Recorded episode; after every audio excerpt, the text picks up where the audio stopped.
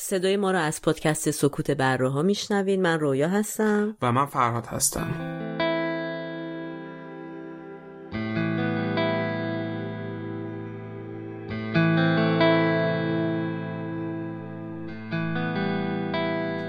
تاریخ پخش این اپیزود 25 خرداد 1401 خورشیدیه که برابر میشه با 15 ژوئن 2022 میلادی.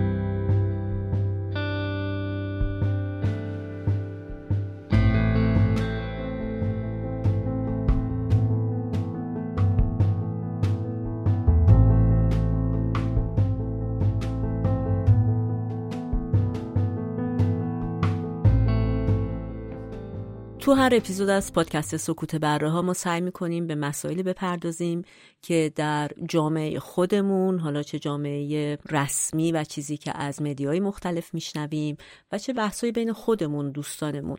کمتر ممکنه به دلیل تابوهای فرهنگی اجتماعی اخلاقی بهش پرداخته بشه و همینطور ما در خلال این قضیه سعی می‌کنیم که بحثمون یکم حالت سیال داشته باشه و به ذهن خودمون اجازه عبور و مرور بین گونه های گفتمانی مختلفی که داریم و داشته باشه و بهش این اجازه رو میدیم. و به همین منظور مقالات مختلفی رو مطالعه می‌کنیم از منابع مختلف مجلات علمی سایت های معتبر در اینترنت و همینطور نظر شخصی خودمون رو هم در این بین بیان می‌کنیم. و لیست منابع مورد مطالعهمون رو توی توضیحات این پادکست هر جا که دارین گوش میدین می‌تونین پیدا بکنیم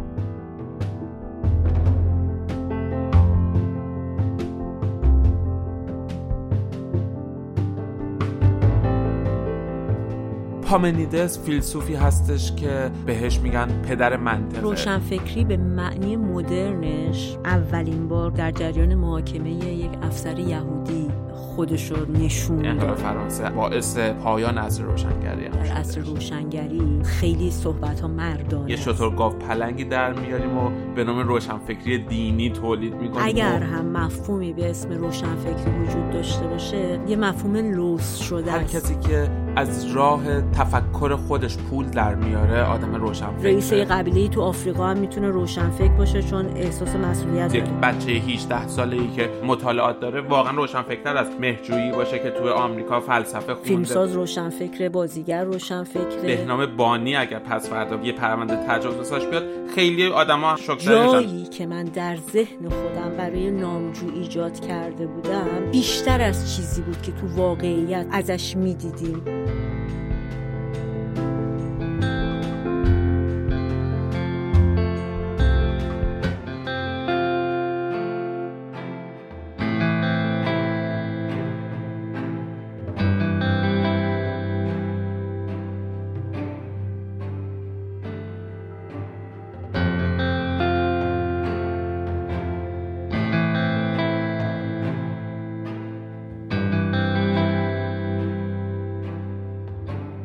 عنوان اپیزود سی و چهارم پادکست سکوت بره ها هست تاریک روشن فکر.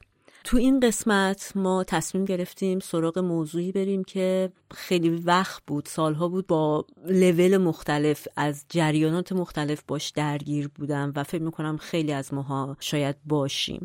و اصولا این مسئله وجود واژه‌ای تحت عنوان روشن فکر بود. که بسیار شنیده می شده در تاریخ ما به خصوص تاریخ معاصر و بسیار همچنان میشنویم و بسیار کسانی هم هستن که از این نمد یه کلاهی هم برای خودشون ساختن.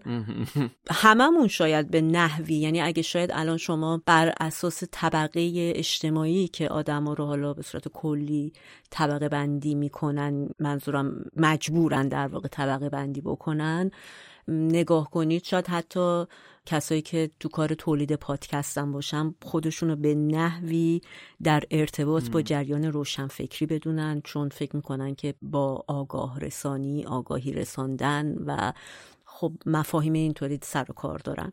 و دو مسئله باعث شد که ما تصمیم گرفتیم روی این موضوع کار کنیم. قسمت اول همین چیزی بود که گفتم. در ارتباط با خود ابهام بسیار زیادی که در تعریف روشنفکری وجود داره و اینکه آیا این یک جریان مرده است که از منورالفکری که در دوران مشروطه بوده خب اسمش تکرار شده در تاریخ ولی همچنان می‌بینیم ادامه پیدا کرده. ولی آیا واقعا کارکردی داره روشنفکری امروز؟ اصلا روشنفکری وجود داشته در طول تاریخ؟ در غرب چه اتفاقاتی افتاده؟ و دلیل دوم این بود که وقتی آدم مقایسه می‌کنه تاریخ خودش رو وضعیت اجتماع خودش رو با غرب و اروپا بحثای خیلی زیادی پیش میاد و خیلی اصلا این مقایسه رو درست نمی‌دونن. خیلی فکر می‌کنن که چرا باید اصلا این قیاس انجام بشه. فکر می‌کنن اصالت خودشون رو باید پیدا کنن و به های خودشون برگردن. ولی در نهایت نتیجه این قیاس تفاوت وضع کنونی ماست در موضوع مدنیت در پیشرفت های تکنولوژیک. می‌بینیم تو یک بازه وسیعی از مفاهیم و مسائل مدرن امروز می‌تونه این تفاوت عظیم دیده بشه که چرا اینا اینجوری شدن و چرا ما اونجوری شدیم. و همین خود این سوال اگه یکم دنبال کنید اولین نشانه هایش که می‌رسین اینه که خب از کی مدرنیته وارد ایران شد که ما خودمون قبلا تو اپیزود 27 سنت مدرن شده اشاره کردیم به این مسئله. از یه زاویه دیگه البته. و تهین بحث و این قیاس رو دنبال کنیم می‌رسیم به روشنفکری و روشنفکران و اثر روشنفکران بر چگونگی و این چنین بودن وضعیت موجود. در نتیجه بحث امروزمون یه مقدار حالت هم تاریخی داره هم یکم فلسفی داره هم تحلیلی داره و خب سعی می‌کنیم طبق معمول نظرات شخصی خودمونم بیان کنیم. و از اون بحثام هستش که خیلی شاخه های متنوع داره و میشه از خیلی زوایای گوناگون آره آره از هر دری سخنی. ولی یه چیزی که من می‌خواستم حالا بگم قبل از اینکه شروع کنیم در مورد اینه که اصلا ما قصد نداریم تو این اپیزود تعریف کنیم روشن فکری رو. حالا بریم جلوتر می‌فهمیم ولی می‌خوایم بررسی کنیم. نمی‌دونم شاید یه جور آسیب شناسی باشه یا هر چیزی شبیه این. حالا اگه بخوایم وارد بحث بشیم وقتی ما به روشن فکری فکر می‌کنیم خب مرکب از کلمه روشن و فکر. فعلا وارد تعریف واژه یا خود این عبارت نمیشیم ولی در وهله اول فکره که خیلی خودشون نشون میده و می‌خوایم ببینیم که اصلا فکر کردن چجور پروسه ایه هممون می‌دونیم که فکر یکی از خصوصیات انسانیه. خیلی جاها اشاره شده بهش تمایز انسان از حیوان در فکر کردن و قدرت تعقلشه و مفهومیه که هم تو فلسفه هم از نظر بیولوژیکی خیلی بهش پرداخته شده. در یونان باستان پروسه فکر کردن و اندیشیدن تحت عنوان اقلانیت یا خردورزی یاد می شده که همون بکارگیری عقل و خرد برای حصول شناخت بوده حالا از هر پدیده ای که می‌خواد باشه. یه تعریف خیلی کلی وجود داره که میگن اصولا اصلا تلاش ذهنی برای حل مسئله را فکر می‌گوین خیلی تعریف ساده و در این حال جامعیه. جورای مختلفی از تعریف فکر هست وقتی که ما وارد این مقوله میشیم. مثلا ادیسون میگه اندیشیدن یه فرایند درونیه و رمزی تا حدودی. قابل اکتشاف نیست به راحتی. که منجر میشه به یه حوزه شناختی که این حوزه شناختی باعث تشکیل نظام شناختی اون آدم متفکر میشه. همطور گفتن اندیشیدن یعنی سازمان دادن و تجدید سازمان در یادگیری گذشته جهت استفاده در موقعیت فعلیه. یعنی ما به گذشتمون برمیگردیم افکارمون رو سازماندهی می‌کنیم و تحت این پروسه می‌تونیم تو موقعیت فعلیمون مثلا یه راه حلی پیدا کنیم. همینطور گفته شده که اندیشیدن فرایندی که از طریق اون یه بازنمایی ذهنی جدیدی ما به دست میاریم و این بازنمایی ذهنی جدید به وسیله تبادل اطلاعات و تعامل بین حالا خصوصیات ذهنی در خلال قضاوت در خلال انتظاع استدلال و حل مسئله اتفاق میافته. ولی به هر حال هر چیزی که هست اندیش و تفکر یه فعالیت ذهنیه. و در واقع طرح سوال میشه طرح پرسش میشه. قسمت از اون ممکنه خیلی آگاهانه اتفاق نیفته. مثلا ما وقتی آگاهانه شروع به فکر کردن می‌کنیم که طرح سوال ناآگاهانه در ذهن ما شکل گرفته. خیلی وقتا ممکنه به این شکل باشه. بعد یه سری داده داریم اون داده ها رو تحلیل می‌کنیم آنالیز می‌کنیم و نتیجه گیری می‌کنیم یا راه حل پیدا می‌کنیم. و مثلا در منطق اسلامی یا عرفانی خیلی به این شکل گفته میشه که حرکت ذهن از معلوم به سمت مقصد که مجهول معقوله برای ما. و انواع اقسام شاخه های فکر کردن در واقع نمی‌تونم دقیق ترجمهش رو بگم چون نمیشه بگی شاخه فکری نیست. ولی روش هایی هست که تو فیلدهای مختلف تو شغلهای مختلف ممکنه به دردمون بخوره. مثلا تفکر تحلیلی ما داریم بر اساس تحلیل و آنالیزه تفکر انتقادی داریم. که شما می‌تونید یه چیزی رو نقد کنید به نقد بکشید. مثلا میگن طرف هر چی رو بهش میگی باید حتما ایرادش رو پیدا کنه و بعضی وقت حتی عادت ذهنیه. بعضی از آدم هم میشه. تفکر راهبردی داریم تفکر جانبی داریم. یکم اسمش به نظر من اسم جالبی نیست گویا نیست. تفکر جانبی اگه بخوایم از نمونه هاش بگیم مثلا اون مثال معروفی که حالا به آدمای مختلف هم نسبت داده شده از سلیمان نبی تا حضرت علی و تو یونان و هندوستان که بچه ای رو میارن پیش قاضی و دوتا مادر داییه اینو دارن که مادرشن و خلاصه قاضی حکم به این میده که بچه رو نصف کنید. تو این حالت در واقع فکری که قاضی کرده و از روی اون تشخیص داده کی مادر اصلیه یه جور فکری بوده که از موضوع مستقیم قضیه بیرون نیومده و به این نوع تفکر تفکر جانبی میگن. تفکر خلاق داریم تفکر سیستمی داریم. تفکر سیستمی خیلی تو مدیریت کسایی که در واقع تو شغلای مدیریت هستن خیلی به این نوع تفکر شاید مغزشون بیشتر عادت کنه که سیستم رو ببینن و اجزایش رو ببینن و بتونن تشخیص بدن که این اجزا چطور به هم وصله چطور فرزن مدیر میانی می‌تونه تاثیر بذاره رو کارمند جز اینا تعاملاتشون به چه شکلیه؟ این انواع فکری بود که در بشر وجود داره. حالا تا الان اسمگذاری شده. و پروسه بوده که میشه گفت از خیلی سال پیش با ما بوده. آره یعنی دقیقا این فکر کردن مسئله مهمیه و نظریاتی هست که همین بزرگ شدن مغز ما به ما اجازه داده که تفکر بکنیم و این تفکر باعث شده که ما بتونیم گونه برتر باشیم و بمونیم. می‌دونیم که خب صدها هزار سال قبل گونه های مختلفی از انسان ها وجود داشتن هومو ارکتوس ها ناندرتال ها و هوموسیپین ها که در نهایت تمام اونها منقرض شدن و هوموسیپین ها باقی موندن که ما از نسل هوموسیپین ها هستیم.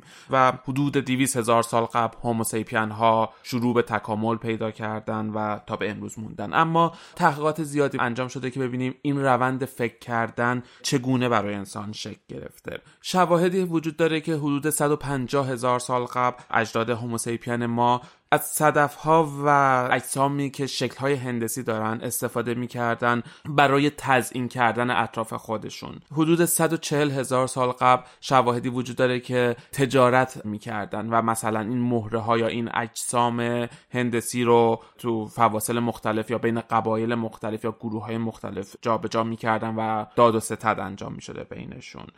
حدود 110 هزار سال قبل شواهدی وجود داره که انسان ها شروع کردن ساختن اجسامی برای تزئین کردن خودشون و اطرافشون. مثلا صدف های حلزون ها رو استفاده کردن برای ساختن اجسام تزئینی و بعضی وقتها حتی از مسافت های دور این وسایل رو می آوردن توی محل سکونت خودشون.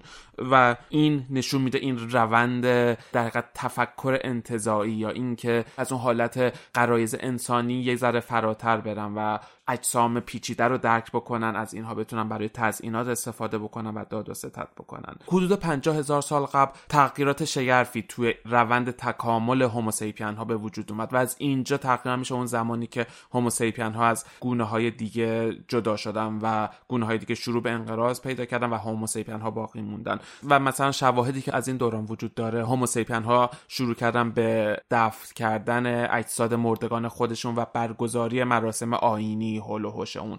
قضیه که مثلا تو اپیزود 32 هم در مورد صحبت کردیم میمیرم پس هستم. مراسم آینی که برای مرگ استفاده می‌کنیم و قبلا هم در اپیزودهای مختلف صحبت کردیم که چگونه این مراسم آینی باعث شک گرفتن جوامع شده و اینجا این مراسم آینی یک جور نشون دهنده رشد تفکر انسانه و در کنار این استفاده پیشرفته تری از ابزار برای شکار و مثلا استفاده از تله های مختلف برای شکار اینها مسائلی که حدود 50 هزار سال قبل اتفاق افتاده. و بعد از اون حدود ده هزار سال قبل کشاورزی شروع شدش و اهلی کردن حیوانات و سگ که دیگه از اینجا این روند تغییرات خیلی سریعتر شدش حدود 5500 سال قبل متالورژی رو استفاده کردن و مثلا مصر رو آب می‌کردن برای تولید ظرف و ظروف و مسائل مختلف و حدود 5000 سال قبل اولین نشونه هایی هستش که نوشتن توی بشر شروع شده و دیگه از اینجا به بعد بعد از پیدایش خط وارد اون زمانی میشیم که حالا یواش یواش شواهد بیشتری وجود داره که چگونه پیشرفت کردیم و وارد آدم شدیم.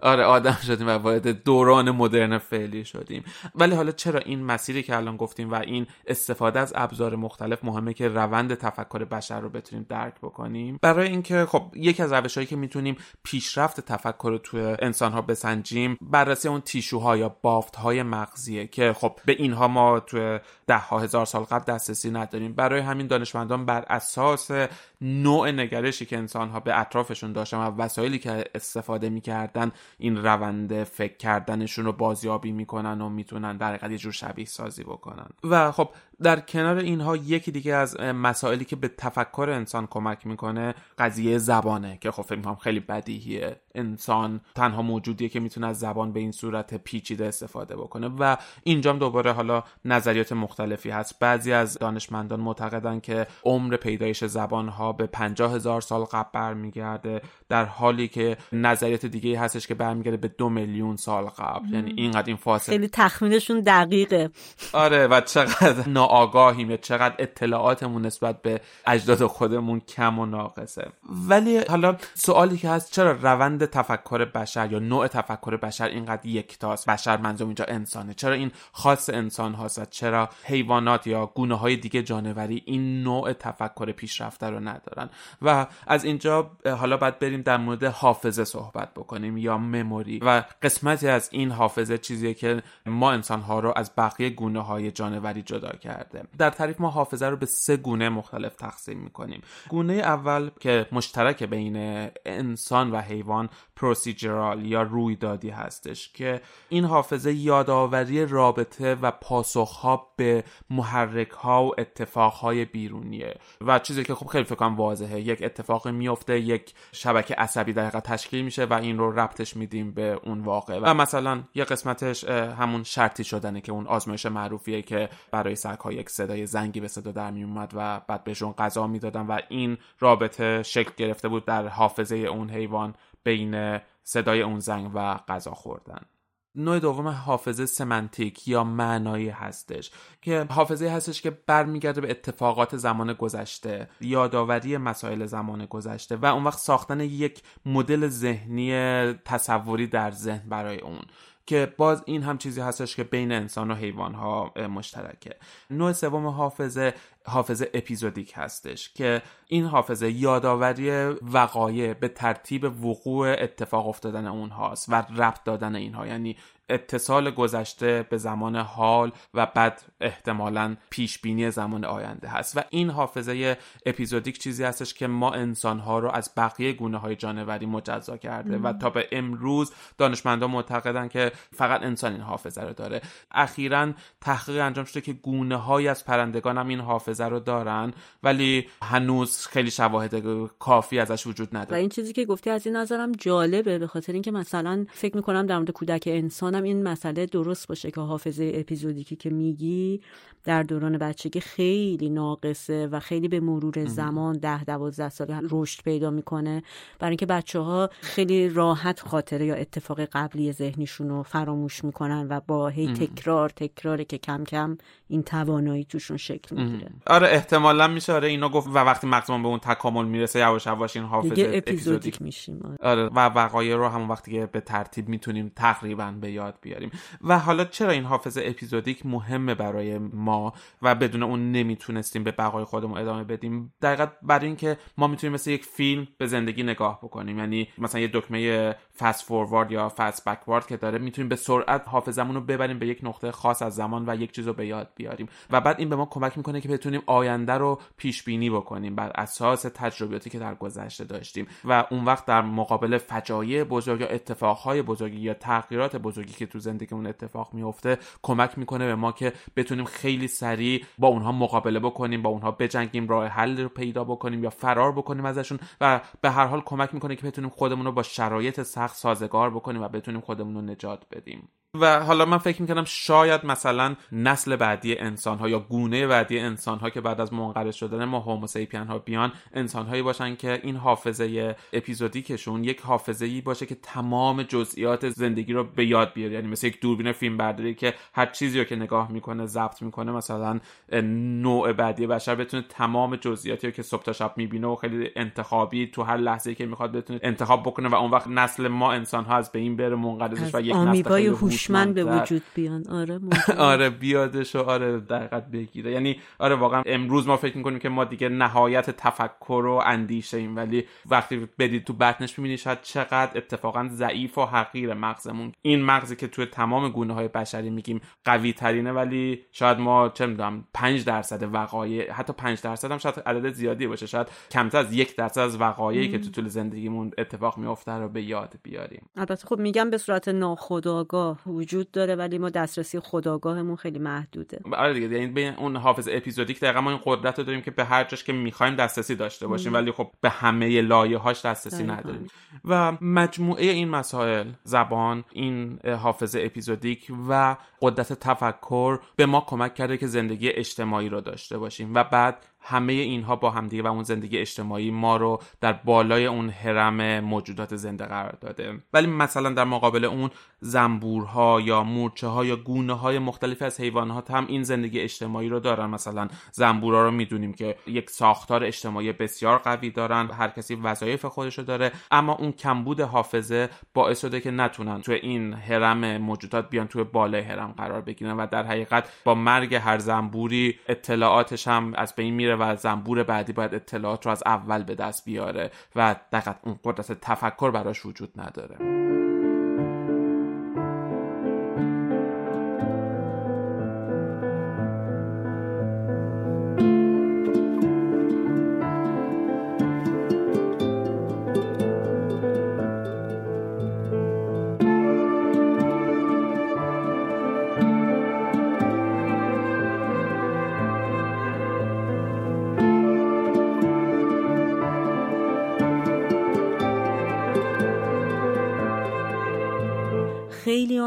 سر این بحث کردن که اصلا خود پروسه فکر کردن آیا یک پروسه مادیه یا غیر مادیه.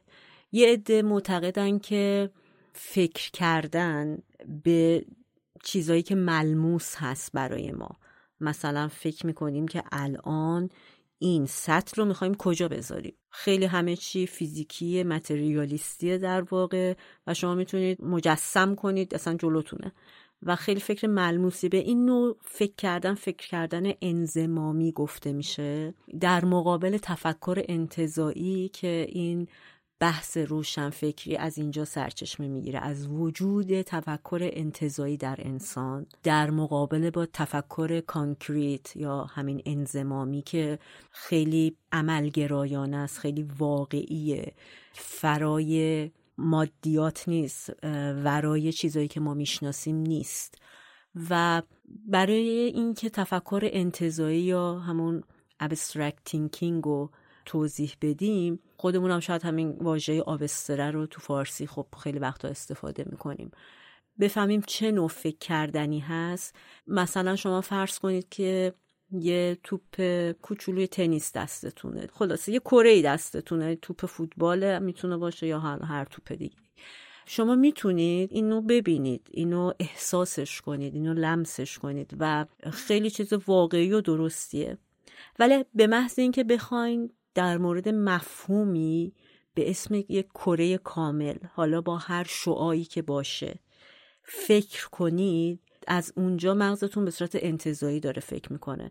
برای اینکه تو محاسبه ی حجمه کره ما عدد پی رو داریم که خودش یک عددیه که اعشار داره و همینطوری ادامه پیدا می‌کنه. ما مخففش می‌کنیم به صد از سه و چارده ولی مشخص نیست تا کجا هست اون اعشار و ریاضی هم خب نامتناهیه. در نتیجه هر کاری هم بکنید نمی‌تونید یک دقت کامل داشته باشین. یا مثلا یه مثال دیگه ای که می‌زنن شیلیاگون یک هزار زلعیه. توی تفکر واقعی و انزمامی شما می‌تونید بگید خب اوکی آره هزار زلیه دیگه می‌تونه ده هزار زلی هم باشه یا پنج زلی هم باشه. ولی به محض اینکه به ملموس کردن این قضیه فکر می‌کنید اون لایه های تصوری دقیق ذهنتون به هم میریزه. شما یک حجمی رو تو ذهنتون دارین تصور می‌کنید یا یک سطحی رو تصور می‌کنید که هزار یک دو سه چهار تا می‌خواین به هزار تاش برسین می‌بینین مغز دچار یه پروسه گیجی میشه. البته منظور من این نیست که تو هر فکر انتظای این گیجی اتفاق میفته ولی داره از حالت واقعی که مثلا شما میگین این یه قاب عکس مستطیل شکل رو دیوار اتاق من در میاد. یعنی وارد یه فضای غیر واقعی نه به معنای غیر حقیقی ولی غیر قابل لمس برای شما میشه. و از اینجا تفکر انتظایی شروع میشه. پس در واقع چیزیه که ما نمی‌تونیم متر و معیار دقیقی براش بذاریم در مغز خودمون وقتی داریم به اون مفهوم فکر می‌کنیم. و در ادامه این بحث خیلی این نظر رو دادن که وقتی که ما انتظایی فکر می‌کنیم بازم داریم از ابزار فیزیکی مغزمون استفاده می‌کنیم. سلول حالا هرچی اعصاب هرچی هست در یک هماهنگی و یک سری دیگه هم به خصوص حالا قدما معتقد بودن که نه یک چیزی فرامادیه این نوع نگاه. از یک جاهایی تو این بحث می‌رسن به بحث شعور. در انسان که خب خیلی معتقدن شعور با مغز یکی نیست یعنی روح مغز در واقع شعور و راستش بحثیه که توش جواب بلا خیلی وجود نداره و هر دو سمت ماجرا دارن کماکان اسب خودشونو میتازونن. ولی فقط من خواستم اینو به عنوان یک توضیح کلی بگم که به صورت کاملا بیولوژیکی معتقدن که وقتی که شما دارین فکر انتظایی می‌کنید اتفاقی هم در مغزتون واقعا داره میفته عده معتقدن از نظر بیولوژیکی قابل توضیح دادن نیست به این شکل دقیقی که اونا ادعا می‌کنن. و خب آره این تفکر انتظایی که گفتی میشه منطق رو زیر مجموعی از اون نام برد یا قسمتی از اون نام برد که خب وقتی ما از منطق استفاده می‌کنیم نوعی از تفکر انتظایی رو داریم و این منطق میشه پایه فلسفه و این فلسفه میشه پایه روشن فکری که می‌خوایم در موردش رو صحبت بکنیم. و خب حالا بیایم ببینیم این منطق تاریخش به کجا برمیگرده و از کی ما منطق رو استفاده کردیم. پامنیدس فیلسوفی هستش که بهش میگن پدر منطقه.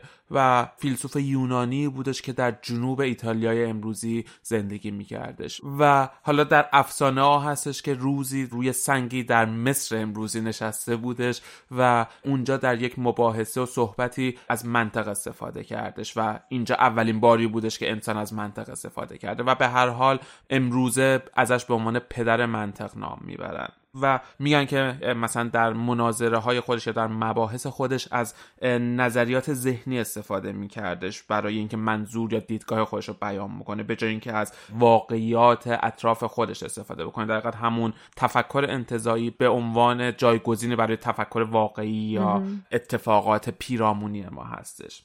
این پارمنیدس فیلسوف یونانی پنج سال قبل از میلاد مسیح زندگی می‌کرده. ولی بعد از اون روند تکامل منطق رو توی سه دوره اصلی یا سه موج اصلی طبقه بندی می‌کنن. دوره اول دوباره برمیگرده به یونان باستان و زمان ارسطو که در حقیقت منطق ارسطویی رو بنیانگذاری کرد و چیزی که تا همین امروز هم پایه های منطق و فلسفه که ما امروز ازش استفاده می‌کنیم بر پایه همین منطق ارسطویی هستش.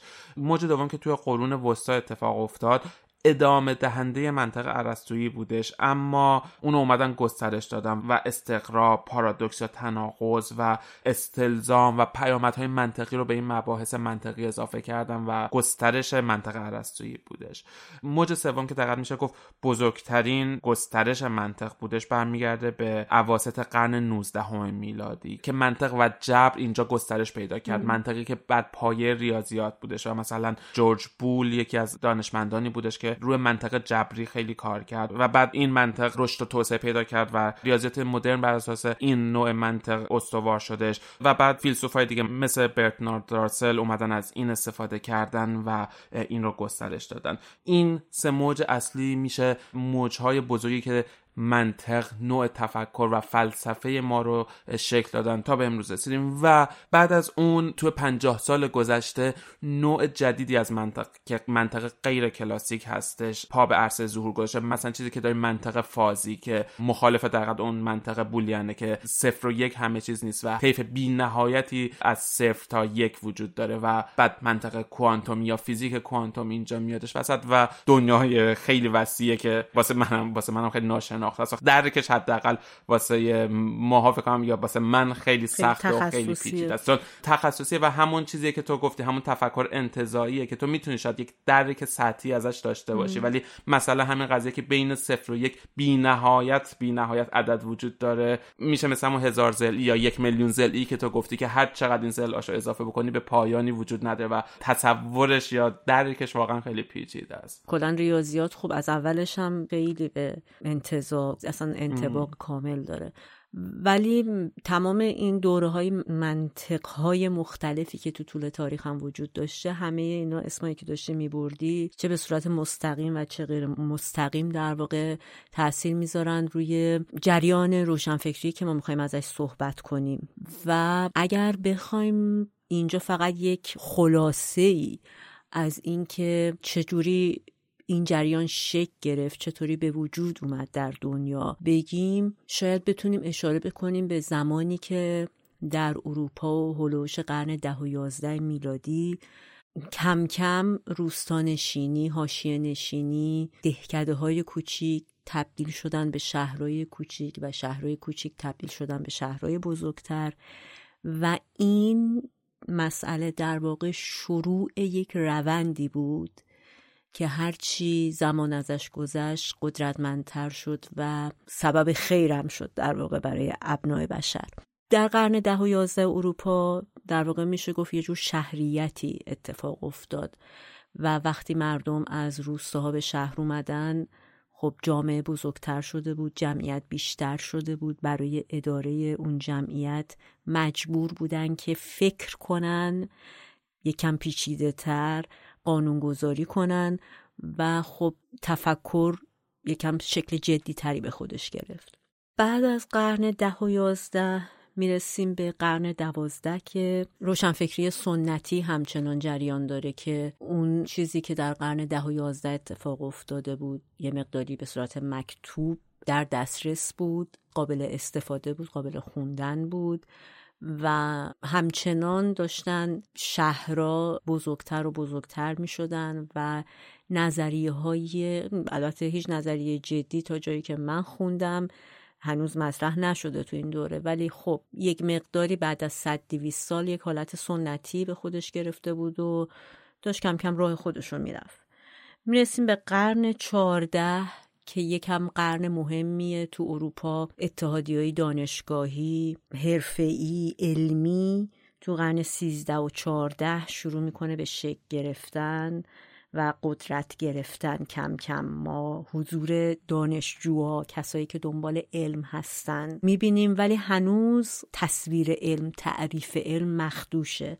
ولی در قرن 15 و 16 میلادیه که علوم و فنون و تحولات فکری و اجتماعی در اروپا اتفاق میفته و در کل ما اگه بخوایم صحبتش رو بکنیم سه مسئله اصلی مورد بحث قرار می‌گیره. توسط روشنفکران که فقط برای اینکه یه تعریف کلی ازشون داشته باشیم آدمایی بودن که اهل قضاوت عقلی با استفاده از همینطور که تو گفتی روش های منطق سنجش امور و جداسازی یه جور ممیزی کردن. البته نه به مفهوم منفیش که ما تو ذهنمونه ولی ممیزی کردن خوب از بد تمیز دادن قدرت تعقل و اندیشیدن حالا ژرف و عمیق بودن. این آدم هایی بودن که به واسطه مطالعه و تجربیاتشون و علاقهشون به این توانایی رسیده بودن و این روشنفکری اومد پایای خودش رو بر سه مفهوم مستقر کرد.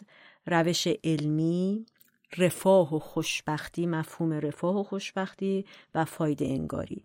که هر کدوم از این مفاهیم سردمداران خودش رو داشت و آدمایی داشت که هنوز که هنوز نامشون تو تاریخ باقی مونده و از نظریاتشون هم حتی امروز روز استفاده میشه.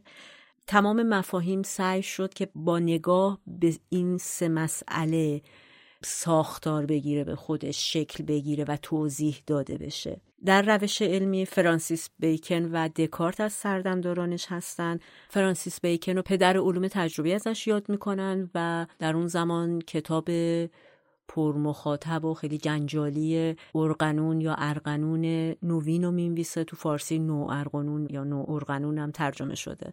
و خب ارقنون هم که ساز افلاتون بوده. به نظر من خیلی اسم با مسمایی رو انتخاب کرده بوده برای این قضیه. چون خب ساز افلاتون که افلاتون نظریاتش با یه نگاه نوعی دیده شده و همینطور کلا خود این ارقنون هم یه حالت موسیقاییه که توش خواننده ها یا حالا آدمایی که هم خانی می‌کنن در عین مخالف خانی یک هارمونی با هم دارن که نوید اون جامعه جدید رو و اصول جدید رو می‌داده. دکارت هم از اون طرف کتاب گفتار در روش رو می نویسه که خیلی مورد استقبال قرار می‌گیره. در مورد رفاه و خوشبختی توماس مور اومد کتاب یوتوپیای معروف خودش رو نوشت که سرزمینی رو تصور می‌کرد که توش همه چی ایدئاله و حالا نمیشه گفت بهشت موعود ولی اون مدینه فاضله که بشر می‌تونه به اوج کمال خودش برسه تواناییاش رو به منصه ظهور بذاره و خلاصه جای پرفکتیه. البته بحثای خیلی فلسفی عمیقی روی این مسئله انجام داد. و یک اصل دیگه که گفتیم فایده انگاری بود که همون چیزیه که ما تو اقتصاد هم هنوز امروز دنبال می‌کنیم این بحث رو که تحت عنوان utilitarian ازش یاد میشه و این مکتب به عنوان utilitarianism یاد میشه در اقتصاد. همونطور که از اسمش در فارسی پیداست ما بهش میگیم فایده انگاری. تمرکزش بر سود ماکسیمومه. یعنی کاری کنیم که سود ماکسیموم داشته باشیم. بیشترین سود رو داشته باشیم. از حالا هر پروسه تو هر کاری که انجام میدیم در سطح اجتماع تصمیم گیری قانون گذاری و پیروان خودشم پیدا کرد.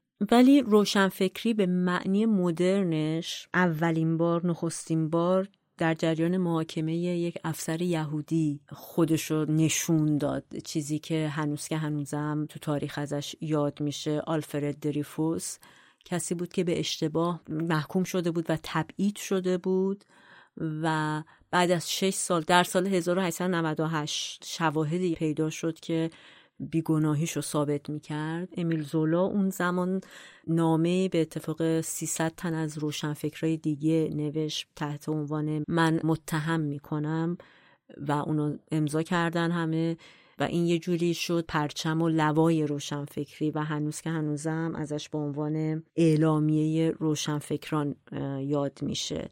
که خب ما همچین حرکتی رو بارها بارها بارها تقریبا میشه گفت هر روزه تو تاریخ و حتی تاریخ امروزمون می‌بینیم. البته قبل از اون اتفاق خیلی از میشه گفت زیربناهای افکار مدرن و روشن چیده شده اتفاق افتاده ما از قرن وسطا گذشتیم ولی این اولین جاییه که شاید این صدا به گوش تعداد بیشتری از آدم رسید.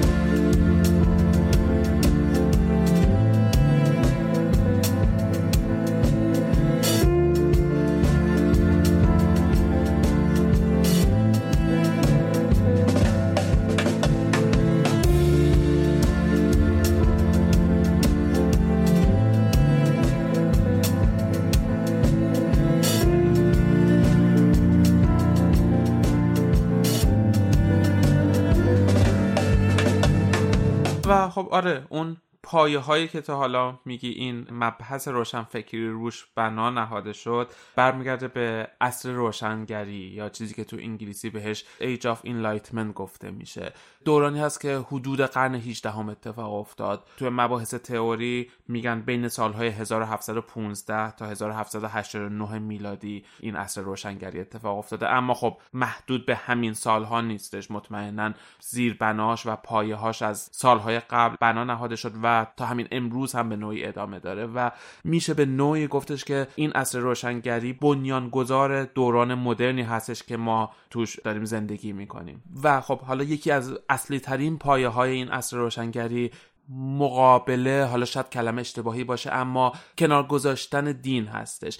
خب قبل از اون می‌دونیم کلیسا قدرت زیادی داشتش و قدرت حاکمه دست کلیسا و پادشاه بودش در جوامع. اما در دوران عصر روشنگری که بهش میشه گفت عصر برهان و دلیل یا تفکر منطقی و نقادانه به نوعی به وجود اومد و هر قضیه از فیلتر منطق و دلیل و برهان رد میشه و اون وقت اگر چیزی منطقی باشه قابل قبول در غیر این صورت قابل قبول نیست. و خب دین میشه یکی از جاهایی که توی اصر روشنگری باهاش شدیدن میگم مقابله شاید کلمه اشتباهی باشه اما نقادانه بهش نگاه شدش و دین و خرافات از اون فیلتر نقد رد نمی‌شد به کنار گذاشته شد و به نوعی در حقیقت حالا میشه گفت به جنگ کلیسا رفت یا کلیسا به جنگ فیلسوفا و روشن فکرها یا آدم هایی که به این تفکر نقادانه و منطقی روی کرده بودن برخواستش و سعی کردش که اینو سرکوب بکنه. و خب از نگاه فلسفی همونطور که تو هم گفتی فرانسیس بیکن پای گذار این قضیه بود و با مباحث روشنگرانه به مقالطه هایی که توی رسوم قبلی بودش پرداخت و در مقابله کرد و بعد این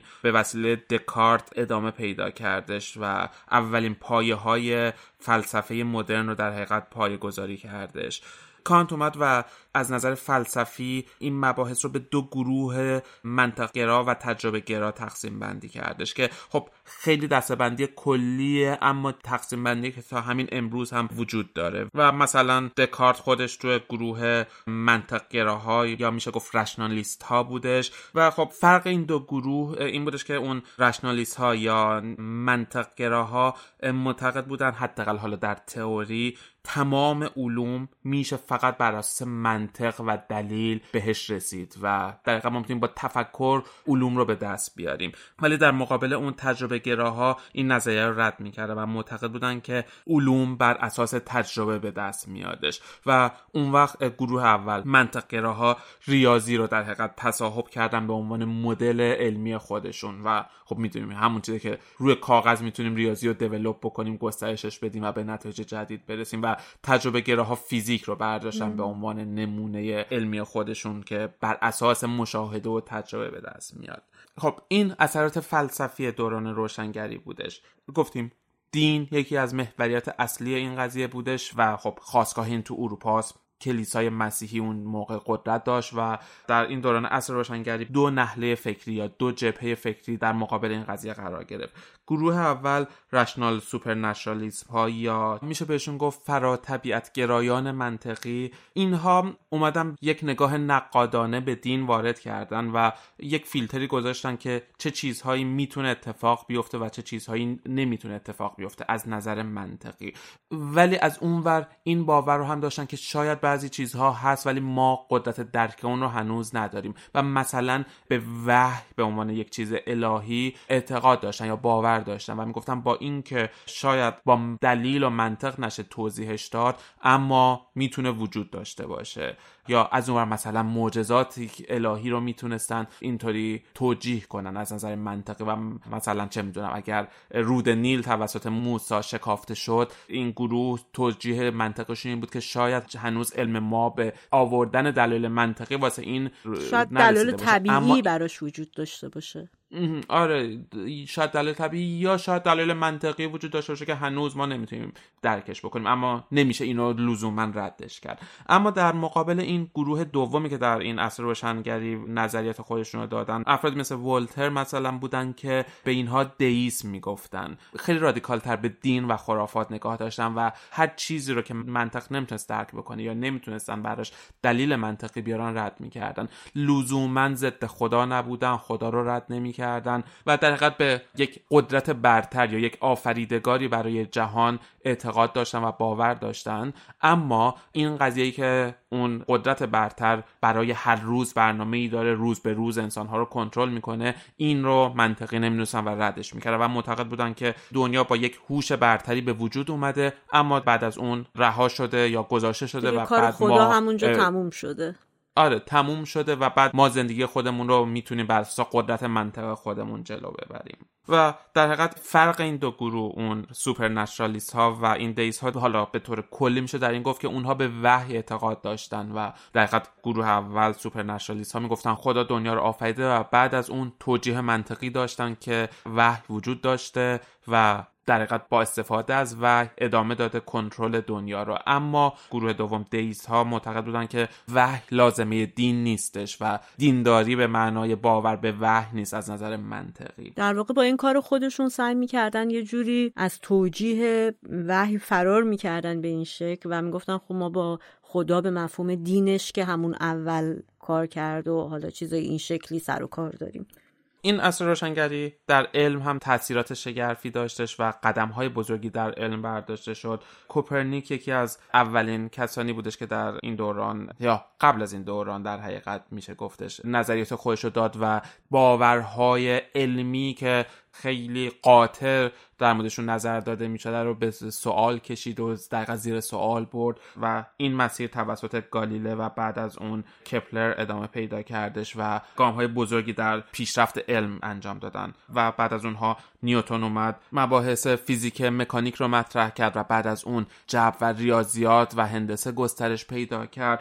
و خب اتفاقی که در حقیقت در این عصر روشنگری در علم افتاد علم همون به صورت علم در اومدش و مثلا قبل از اون ستاره شناسی به صورت سنتی وجود داشت اما در این دوران تبدیل به کیهان شناسی شدش و مثلا سیستم گردش سیارات رو تشخیص دادن یا جرم خورشید بر اساس نظریات نیوتن اندازه گیری شدش و به صورت علمی به علم ستاره شناسی یا کیهان شناسی در حقیقت نگاه شد یا از اونور مثلا کیمیاگری تبدیل شد به علم شیمی و یک نگاه علمی به این قضیه داشتم. آره و همونطور فیزیک و تمام علومی که همچنان پایه های علوم مدرن دارن از اینجا شکل گرفتش. اصلا خیلی معتقدن که enlightenment و عصر روشنگری از زمانی شروع شد که بشر منظومه شمسی رو تونست بفهمه کشف کنه فاصله ها رو در بیاره و انگار قبلا محاط بود بر پیرامون خودش و حالا محیط شد.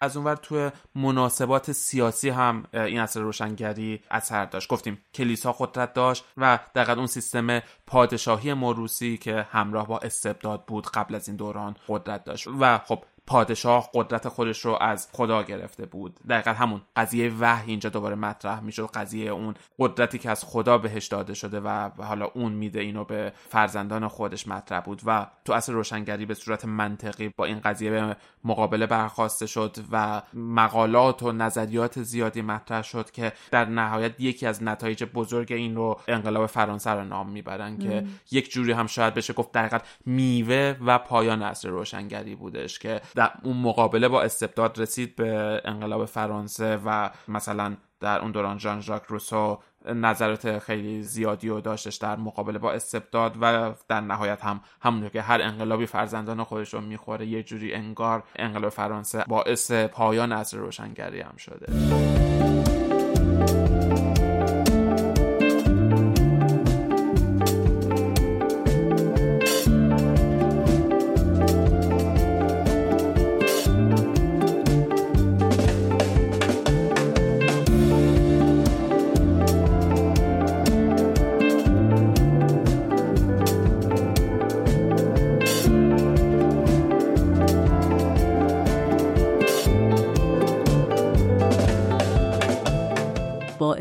خونین فرانسه این یکی از انتقاداتی بود که به عصر روشنگری شد. خیلی از متفکرین اون موقع گفتن که خب این چه جور روشنگریه که با این همه خون و خونریزی گره خورده و به شدت تاختن بر این مسئله. اینکه چقدر ما کشته دادیم و چقدر ترور اتفاق افتاد. همه مسائلی بود که مورد بحث قرار گرفت که البته همشون هم به جای خودشون خیلی کمک کردن تو قانونگذاری ها به خصوص در مجلس فرانسه. ولی این تنها نقدی نبود که به عصر روشنگری وارد شد. انتقادات بسیار دیگه هم متوجه این مسئله شد. در وهله اول خب کلا خیلی ها با این تقسیم بندی علم به این مفهوم که ما یا علوم منطقی و انتظایی داریم مثل ریاضی و از اون طرف علوم تجربی داریم مثل فیزیک و شاخه های وابسته به فیزیک موافقت نداشتن. یه سری از دانشمندا مثل کونت سعی داشتن که برای علوم انسانی تعریفی از علم ارائه بدن و علوم انسانی رو بگنجونن زیر اون شاخه. باز اینا میشه گفت یه جوری مسائل جزش بود. از یه طرف این مسئله اصر روشنگری منجر به بروز یک سری تفکراتی شد که خب هم خوب بود توشون هم بد مثل هر چیز دیگه ای در عین اینکه می‌تونیم اشاره کنیم به اینکه خب برای میشه گفت اولین بار متد معینی به وسیله علوم تجربی پای گذاری شد برای درک علم درک پدیده ها منجر به بروز مکاتبی مثل فاشیزم مثل racism نژاد پرستی یعنی اینا خودش یه سری دلایل طبیعی مثلا نژاد پرستی به لحاظ بیولوژیکی یه جوری روش مطالعاتی شد که قابل اثبات بود. و همطور فاشیسم هم تأثیری که روی بحث discourse و گفتمان سیاسی گذاشته بود از دل عصر روشنگری بیرون اومد. کمونیسم اینا همه اسم هایی که بعدا اومدن فمینیسم همه نتایجی بودن که از دل اصر روشنگری زاده می شدن پازیتیویسم ها ظهور پیدا کردن که هنوزم خب مکتبی هست که مکتب تجربه گراز هر چیزی که قابل اثبات تجربی باشه برای اونا درست پنداشته می‌شد و قابل اعتبار بود و قابل اعتنا بود و غیر از اون رد می‌شد. بعد مواجهه شدیم با رومانتیسیزم. روسو و پیروانش اعتقاد داشتن که این تفسیر هر پدیده ای با عقل منطقی و دلیل و برهان خیلی جنبه خشکی داره و اون پشن اون احساسات اون هیجان انسان رو نادیده می‌گیره تو این بحث تحلیلی و دنیای بیروحی خواهد بود وقتی که ما فقط با یک به اضافه یک مساوی دو یا اگه شعله حرارت آب و زیاد کنیم آب در فلان درجه حرارت به این مرحله می‌رسه. رو به رو باشیم که به نظر من خیلی نقد شاید جالبی بود و اثر خودش رو خیلی تو تولید آثار هنری به جا گذاشت. نقاشی های اون دوره نشون میده این احساسی رو که مردم و حالا گروه هنرمندان به ویژه داشتن در قبال این به نظر اونا خشکی که در این توجیهات اتفاق افتاده بود. نتیجه این رومانتیسیسم شد بها دادن به تخیل به شور به هیجان به اینکه شما برای یه کاری انگیزه فرای اون چیزایی که معمولا علاقه ایجاد می‌کنه شما یه انگیزه مضاعفی داشته باشین و اثر خودش رو تو ادبیات و هنر گذاشت. ولی بیشترین نقدایی که متوجه اصر روشنگری شد از منسوخ شدن دین برمی اومد خب طبیعی هم هست. پایگاه هزار ساله دین تو جوامع مختلف و گره خوردنش با یک مسئله قدسی و ریشه دار شدن همچین باوری در اذهان و قلوب مردم در عرض صد سال دیویس سال رد کردنش خیلی می‌تونست بحث برانگیز باشه. چه دین باورانی که قدرت کلیسا پشتشون بود حالا یا واقعا به دین باور داشتن و می‌خواستن رد کنن این مسئله رو یا اینکه به واسطه اینکه قدرت خودشون به خطر افتاده بود این احساس خطر مجبورشون می‌کرد که از این مسئله دفاع کنن. خب تعداد کلیساها به طرز عجیبی کم شد در دوره عصر روشنگری. و مسئله خدا و باور به دین محدود شد به یک سری از باورهای کلی و اون جایگاهی که خدا و دین داشت مثلا توی محافل عمومی صحبت های بسیاری می‌شد برچیده شد این بسات و سعی کردن این مسئله رو به صورت شخصی یک باور شخصی و فردی نشونش بدن. طبیعتا اعتراضات خیلی زیادی رو به دنبال داشت. از اون طرف فیلسوفایی بودن مثل هیوم و کانت که نقدای فلسفی داشتن به این مسئله. باورشون این بود که تقلیل گرایی چندان صحیح به نظر نمی‌رسه تقلیل دادن دین و ضرورتی نداره که ما برای همه چی این مسئله آنگاه کیو یا مسئله علت و معلول رو بخوایم به این شکل بهش نگاه کنیم.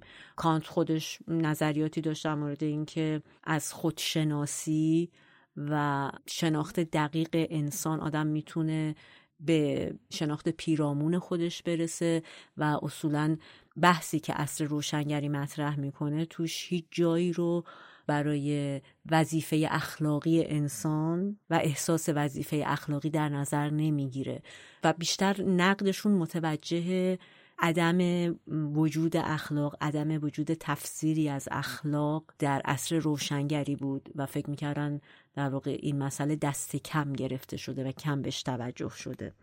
عصر روشنگری دستاوردهای بسیار بسیار مهمی برای انسان داشت. به این شکل نبود که کامل رد بشه ولی تا همین امروز هم این انتقادها ادامه داره. میشل فوکو فیلسوف معاصر که یکی از بنیانگذاران پست مدرنیسم در واقع جوابیه بر مدرنیسمی که عصر روشنگری به وجود آورد معتقد بود که این عصر روشنگری یه مقدار باعث شده که سیاه و سفید نگاه بشه به مسئله. مثلا عقل رو ارزش خیلی زیادی بهش داده میشه در صورتی که عدم حالا لزوما نمیشه گفت بیعقلی ولی آن سوی دیگهش خیلی جنبه اهریمنی و شیطانی به خودش گرفته. یعنی کسایی که از عقل استفاده مناسب نکنن کسایی هستن که دست کم گرفته میشن. و البته در فلسفه خب خیلی دقیق تر به این مسئله اشاره شده بود که چرا اینقدر شکل اهریمنی و شیطانی به خودش گرفته و دیده میشه و به این شکل نیستش که سنت و چیزهایی که ما داشتیم همش غلطه. شروع کرد به تعریف کردن سنت روشنگر. که اشاره داره به پارامترهای سنتی که به جا مونده و می‌تونه درست باشه می‌تونه همچنان برقرار باشه. عده دیگه ای به این مسئله انتقاد کردن که در عصر روشنگری خیلی صحبت ها مردانه است. هیچ بحثی از زنان نیست و اصولا زنی نقشی نداره و اصلا اشاره نمیشه به اینکه تکلیف زنان این وسط چیه. و از دل این مسئله فمینیسم به وجود اومد. که همینطور که می‌دونیم بحث حق رأی زنان و مسئله ارسیه در مورد زنان چیزایی که تو صد سال اخیر در واقع بحثش مطرح شده و حل شده در اون دورانی که رونسانس بود اشاره به این مسئله نشده بود. یه جوری فمینیسم از دل این انتقاد به عصر روشنگری در اومد. خیلی این پروسه جالبه. از این نظر که من فکر می‌کنم چیزی که پویاست چیزی که داینامیک داره نقدش ضد خودش هم یعنی آنتیتزش هم می‌تونه همون داینامیک رو داشته باشه و اصلا یعنی باید داشته باشه. خودش خودش رو اصلاح می‌کنه خودش خودش رو به پیش میرونه. از نقدایی که اصر روشنگری بهش شد جریاناتی به وجود اومد که خیلی پایدار بود و خود اونا باز کمک کرد به توسعه علوم انسانی و توزیع عدالت به معنایی بین انسانها. از دل اون کمونیست به وجود اومد که باز هم به خاطر نقدی بود که بر اون دوره شد که گفته می‌شد که خب طبقات الیت و از نظر مالی اشراف یه جورایی بنیانگذاران اصر روشنگری بودن. و توش طبقات فرودست دیده نشده کارگران نبودن نقشی نداشتن و منجر شد به تشکیل سنفا اتحادیه ها و حقوق کارگران و بحث کمونیسم وجود اومد که مارکس مطرحش کرد. کلا انتقادایی که به این مسئله می‌شد حالا فارغ از قسمتی که شامل کلیسا بود تمرکز بر این نکته بود که غالب شدن و تسلط یک روش بر روش های دیگه هر چیزی رو به انحراف میکشونه. و این نکته ای بود که بعد از اون هم بعد از اینکه این انتقادات وارد شد سعی شد بهش همچنان بها داده بشه و از بحث مسئله ایدولوژی به مفهوم اینکه این درسته و غیر از این نیست صحبت های متفاوتی رو در واقع مطرح کرد. باعث شد که جامعه چند صدایی شکل بگیره. و میشه گفت کاربردی ترین نقدایی بود که بر اون دوران شد که جمله معروفی هم هست که میگن تاریخ و این شکلی اگه بخوایم بریم جلو تاریخ همیشه نخبه ها می‌نویسن یا برنده ها می‌نویسن. و جایی از توده های دیگه آدم های دیگه صداهای دیگه در واقع باقی نمیمونه. یه انتقادی هم هست بر این مسئله که از طرف سید حسین نصر مطرح شد. سید حسین نصر هنوزم زنده است فیلسوف ایرانیه که میشه گفت به مسئله دین اشاره می‌کنه و یک جور بحثش در نگاه پست مدرنیه که به این قضیه داره. نوه شیخ فضلالله نوریه که خودش در واقع از قربانیان نهضت مشروطه ایرانه اعدام میشه و اشاره می‌کنه نصر به اینکه مسئله مدرنیسم اینه که خیلی به پروگرس و پیشرفت تکیه داره. خیلی به نتیجه کار اینه که فقط بریم جلو بریم جلو تا اینو کشف کنیم اینو ببینیم اینو ببینیم. و این باعث میشه که اخلاقیات جایی نداشته باشن و ما بحثی نکنیم از عواقب این پیشرفت از اینکه چجور نتیجه های منفی می‌تونه در پی داشته باشه. و فقط توجه خودمون رو معطوف کنیم به خود اون پیشرفتی که داره اتفاق میفته و اون جلو رفتنی که حالا در علم در تکنولوژی در هنر در هر چیزی که هست. و به این معنی علم دیگه در خدمت بشر کار نمی‌کنه. و از وظیفه خودش که خدمت به بشر خارج شده و در اصل می‌خواد خودش رو مدام آپدیت کنه خودش رو ببره جلو. و خب بحثای این شکلی که علم اسلامی چی هست و علم اسلامی شکل گرفت و اینکه علم غربی چی هست علم اسلامی چیه در علم اسلامی توجه به وحی وجود داره و وحی خداوند قابل اعتماده و تو گفتمانی که سید حسین نصر مطرح کرد میشه گفت پایه‌ای شد برای خیلی از بحثای دیگه که ما امروز توی روشنفکری دینی و چیزهایی که در واقع می‌خواد دین رو با روشنگری آشتی بده در کنار هم بذاره خیلی از اون بحث و سرمنشهش از مباحثی سرچشمه می‌گیره که سید حسین نصر مطرح می‌کنه. مردم اجزاء روحم و ارزون به تاراج می‌برن تو آخرین سال دنیا. به روز خوشبختی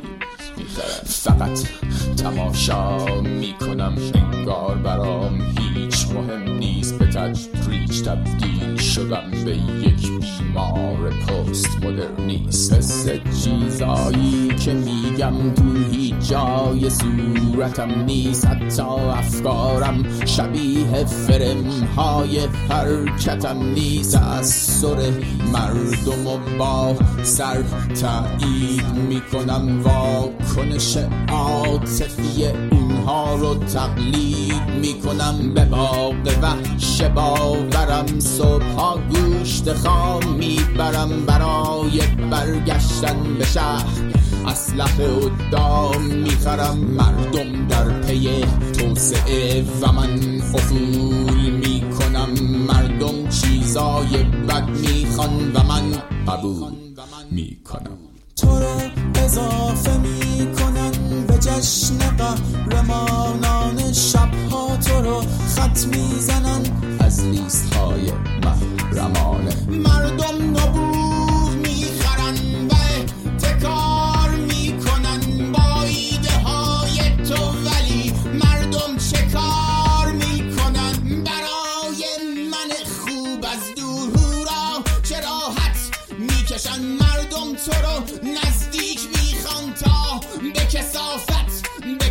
مردم تحمیل می‌کنن هوا نیاز فوری نیست. مردم توجیه می‌کنن و میگن این چطوری نیست. برای من خوب از دور هورا چه راحت می‌کشن. مردم تو رو نزدیک می‌خوان تا به کسافت بکشن. مردم برای خودکشی یک ابتکار می‌کنن با پیشگیری از زندگی مردم چه کار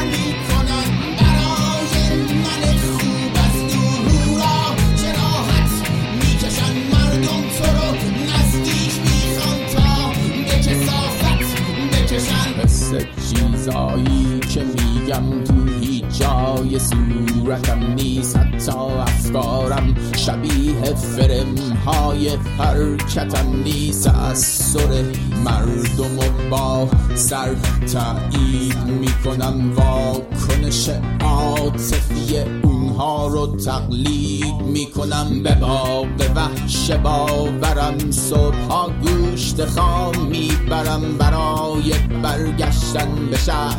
اسلحه و دام می‌خرم مردم در پی توسعه و من خفول می‌کنم.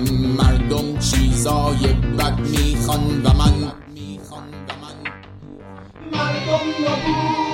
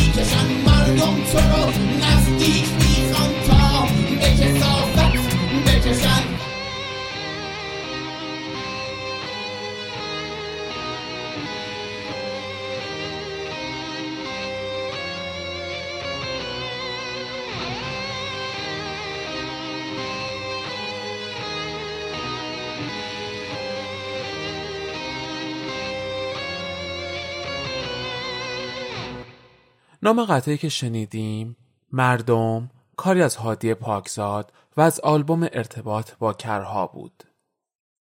بعد از گذر از عصر روشنگری و رسیدن به قرن 18 19 میلادی با قاطعیت خیلی زیادی میشه گفتش که خوبی ها و حالا بدی های معایب این رخداد به صورت مساوی به هر جغرافیایی نرسید.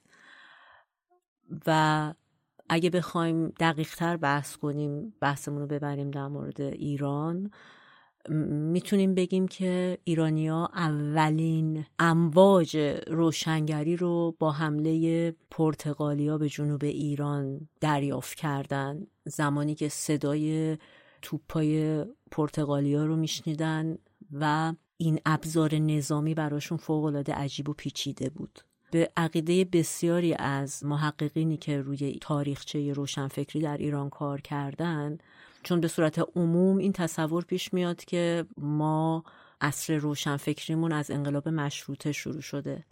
ولی میشه گفت که اگر انقلاب مشروطه رو بگیریم خب سال 1285 شمسی اتفاق افتاده. میشه گفت شروع و پایه ها و آشنایی ما با همچین پدیده هایی از 100 سال قبل از انقلاب مشروطه شروع شد و متاسفانه یا خوشبختانه اولین برخوردهای ما با این مسئله هنگام درگیری های نظامی ما بود. چه در جنوب ایران چه در شمال ایران جنگایی که با روسیه داشتیم و زمانی که عباس میرزا بهت زده بود که وقتی که من کشور پهناورتری دارم اقلیم حاصل خیستری دارم چرا وضع من اینه؟ وضع بقیه این شکلیه. و اولین دانشجویان ایرانی رو در سال 1182 خورشیدی به فرنگ فرستاد تا برم ببینن اونجا چه خبره و واقعا داره چه اتفاقی میفته در نتیجه میشه گفت هرچند به روش شاید خیلی جالبی نه ولی این شکست های پیاپی ایران و همینطور از دست دادن استانهای شهرهای مختلفش در خلال این جنگ های ایران کوچیکتر شد. این مسئله خب چیزی بود که همه مردم میفهمیدن و همه مردم باش برخورد داشتن شنیده بودن می‌دونستن چیز پیچیده ای هم نبود. اما داشت جنگی اتفاق میافتاد که توش طرف برنده یک جور پیروزی مطلق داشت به واسطه ابزاری که اونا داشتن و ما نداشتیم و اینکه اینا چجوری به این تکنولوژی رسیدن. یک جور بهت زدگی در بین مردم پدید آورد و یک جور در عین حال باعث شد که احساس خود کمبینی هم بین ایرانیا به واسطه همین مسئله زیاد بشه و احساس حقارت و اینکه چرا ما داریم خاکمون رو به این راحتی میبازیم فقط چون ما چیزی نداریم. و کم کم و کم کم به واسطه همین احساسات بود که حالا حتی میشه گفت تو هر قریه ای تو هر جایی کسایی که سواد بیشتری داشتن کسایی که دنیا دیده حالا دنیا دیده که ما نداشتیم اون موقع ولی میشه گفت چهار قدم اونورتر خودشون رو دیده بودن به این فکر می‌کردن که حداقل یک جوری نگاه نقادانه ای پیدا کردن نسبت به شرایط فرهنگی خودشون جغرافیای خودشون و نوع محیطی که دارن زندگی می‌کنن. ولی اگر بخوایم بگیم در واقع اولین کسی که به عنوان یک سردمدار از دل این جماعتی که به این مسئله شروع کرده بودن به فکر کردن در اومد کی بود می‌تونیم میرزا فتلی خان آخونزاده رو نام ببریم. که میشه گفت چل پنجاه سال بعد از اینکه عباس میرزا اون دانشجوها رو فرستاد به فرنگ و اینا برگشتن و چیزایی که دیده بودن تعریف می‌کردن حمله روس ها و پرتغالی ها اتفاق افتاده بود. مردم یکم به خودشون اومده بودن و فکر می‌کردن که ما چی کم داریم که حالا اونا دارن ما نداریم مثلا چرا وضعیت این شکلیه؟ از دل این نوع تفکرات نشد خیلی جدی اما مهم جامعه بیرون اومد. میرزا فتلی خان آخونزاده بود در تفلیس به دنیا اومد در سال 1228 اگه اشتباه نکنم. و میرزا فتلی خان در کودکی پدر خودش از دست میده ولی مادری داشته که خیلی نسبت به زنان زمان خودش زن روشنتری بوده. در کودکی بچه بوده که خیلی علاقه به علم و دانش نداشته. خب به سنت اون موقع مکتب می‌رفتن و با تحصیل قرآن سواد دار می شدن ولی استادی پیدا می‌کنه میرزا فتلی خان که خیلی علاقه مندش می‌کنه به تحصیل و تحصیلات خودش رو ادامه میده. در همون تفلیس اون زمان زبان روسی رو فرا می‌گیره به زبان ترکیه‌ای مسلط میشه و دغدغه این آدم به واسطه یکی از اساتیدش که میرزا شفیع خان بوده ظاهرا.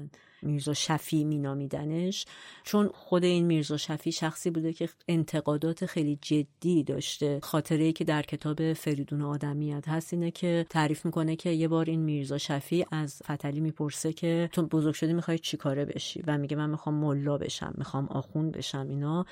و اون خیلی شروع می‌کنه تو پتشر زدن که تو چرا می‌خوای دنبال این جماعت بری و خلاصه احساسی که به این آدم میده چون اون زمان این میرزا شفی رو خیلی دوست داشته و قبول داشته این بوده که زده میشه از این تفکر و این در ناخودآگاهش میمونه و کم کم شروع می‌کنه به اینکه چرا این آدم همچین حرفی به من زد. با خود میرزا شفی خیلی صحبت می‌کنه مباحثه می‌کنه و در ادامش منجر میشه به این نگاه که بیشتر سعی کنه به این فکر کنه که چرا ما این شکلی هستیم؟ یعنی دقدقه مدرنی میشه گفت پیدا می‌کنه کاملا مدرنی پیدا می‌کنه نسبت به زمان خودش و خیلی نگاه نقادانه و تیزی در عین اینکه بسیار دلسوز هم بوده. یعنی میرزا فتلی خان در واقع جز اون دسته از کسایی بوده که احساس خود برتربینی یا خیلی دلسوزانه سعی می‌کرده که به نقد بکشه فرهنگ حاکم بر ایران و حالا چه به لحاظ سیاسی چه به لحاظ اجتماعی و جامعه شناسی.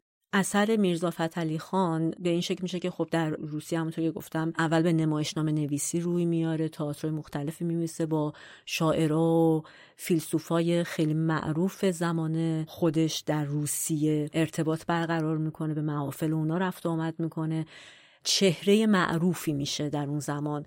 همینطور با روشنفکرهای ترکیه ارتباط برقرار می‌کنه. کار به جایی می‌رسه که حتی اسمش در اروپا هم کم کم شروع می‌کنه به شهرت پیدا کردن و در اون زمان خیلی تمرکز داشته روی اینکه ما به واسطه اینکه فقط یک زبان بلدیم این زبان اسباب محاوره است اسباب کسب دانشه و زبان ما برای دانش امروز به واسطه اینکه فارسیه و تمام دانش اون روز حالا فرانسه بوده انگلیسی بوده چیزی بوده که ما نمیفهمیمش باید سعی کنیم این زبان رو نزدیک کنیم به زبان روز و پیشنهاد اصلاح هم اصلاح در واقع خط فارسی رو میده زبان فارسی رو به معنی. مثلا می‌گفته که این خیلی دشواره که ما چند تا حرف سامت پشت سر هم داریم و هیچ صدایی اون وسط کمک نمی‌کنه که بتونیم بخونیم یه کلمه ای رو. و یه سری پیشنهاداتی میده برای اصلاح زبان فارسی و هم این اصلاح زبان فارسی یه مقدمه ای بوده که بعد از اون تغییر خط و رسم رو بده.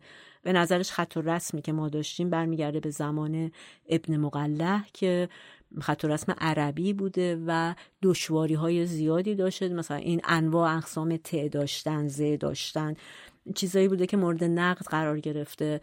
و هدف نهاییش این بوده که خط و رسم لاتینو یعنی ما فارسی بنویسیم چیزی که ما امروز به عنوان فینگلیش می‌شناسیم. از باب اینکه بتونه محاوره رو آسون کنه محاوره با دانش غربی رو. که به دربار اون موقع این طرح خودش رو میده. این طرح در دو قسمت بوده. قسمت اول مربوط به خط بوده. قسمت دوم که خیلی جالب بوده مربوط به این بوده که کودکان بین 9 تا 15 سال قانون بشه که کار دیگه به غیر از مدرسه رفتن نباید داشته باشن. و من فکر می‌کنم خیلی خیلی مترقی بوده این حرف برای دیویست سال پیش توی ایران که هنوز آره. یه ده بزرگ بوده صحبت آره. از آموزش به این معنی به میان بیاد ولی دربار خب اصلا جدی نمی‌گیره این بحث و منتها قسمت اول طرحش که مربوط به تغییر الفبا بوده اون زمان در ترکیه عثمانی اون موقع مورد پذیرش قرار می‌گیره و به واسطه ارتباطاتی هم که داشته خیلی خوششون میاد از این طرح با روشنفکرای اون موقع ترکیه. و این میشه که زبان امروز ترکیه نوشتارش به صورت خط لاتینه الفبای لاتین استفاده میشه. در مورد میرزا فتحعلی خان جالبه که بدونیم میرزا فتحعلی خان ظاهرا پدر بزرگ پدر بزرگ سوسن تسلیمی برای کسایی که احیانا ممکنه نشناسن سوسن تسلیمی رو میشه گفت به عقیده بسیاری بهترین بازیگر زن سینمای ایرانه که از طرف مادری هم این نسبت رو داره با میرزا فتحعلی خان و مادر خود خانم تسلیمی هم بازیگر تئاتر بوده در گیلان. اصلا گروه تئاتر گیلان اون موقع یکی از اولین گروه های بوده که تأسیس میشه و وقتی که میرزا فتحعلی خان میره به روسیه اون موقع فامیلش میشه آخوندوف و وقتی که از روسیه به دلیل ترس از تزارا فرار می‌کنه وقتی میاد ایران برای اینکه این پسبند اوفو داشته خیلی میترسه و مورد حمله قرار نگیره فامیل خودش رو می‌کنه آخوند نیا و یه تغییر اینطوری هم اتفاق میفته منظورم از آوردن این مسئله اینه که یه جوری فکر می‌کنم اون ارتباطات و اون ژن جسارت شاید به واسطه اینکه مادر سوسن تسلیمی هم از اولین بازیگران زن تئاتر ایران بود و از فیلم سینمایی هم بازی کرد جالب باشه گفتنش که این نگاه باز مشمول زنان هم می‌شده. به خصوص که وقتی من متوجه شدم که ظاهرا مادر خانم تسلیمی پرستاری میخونده و به تشویق و اصرار پدرش میره بازیگری بخونه.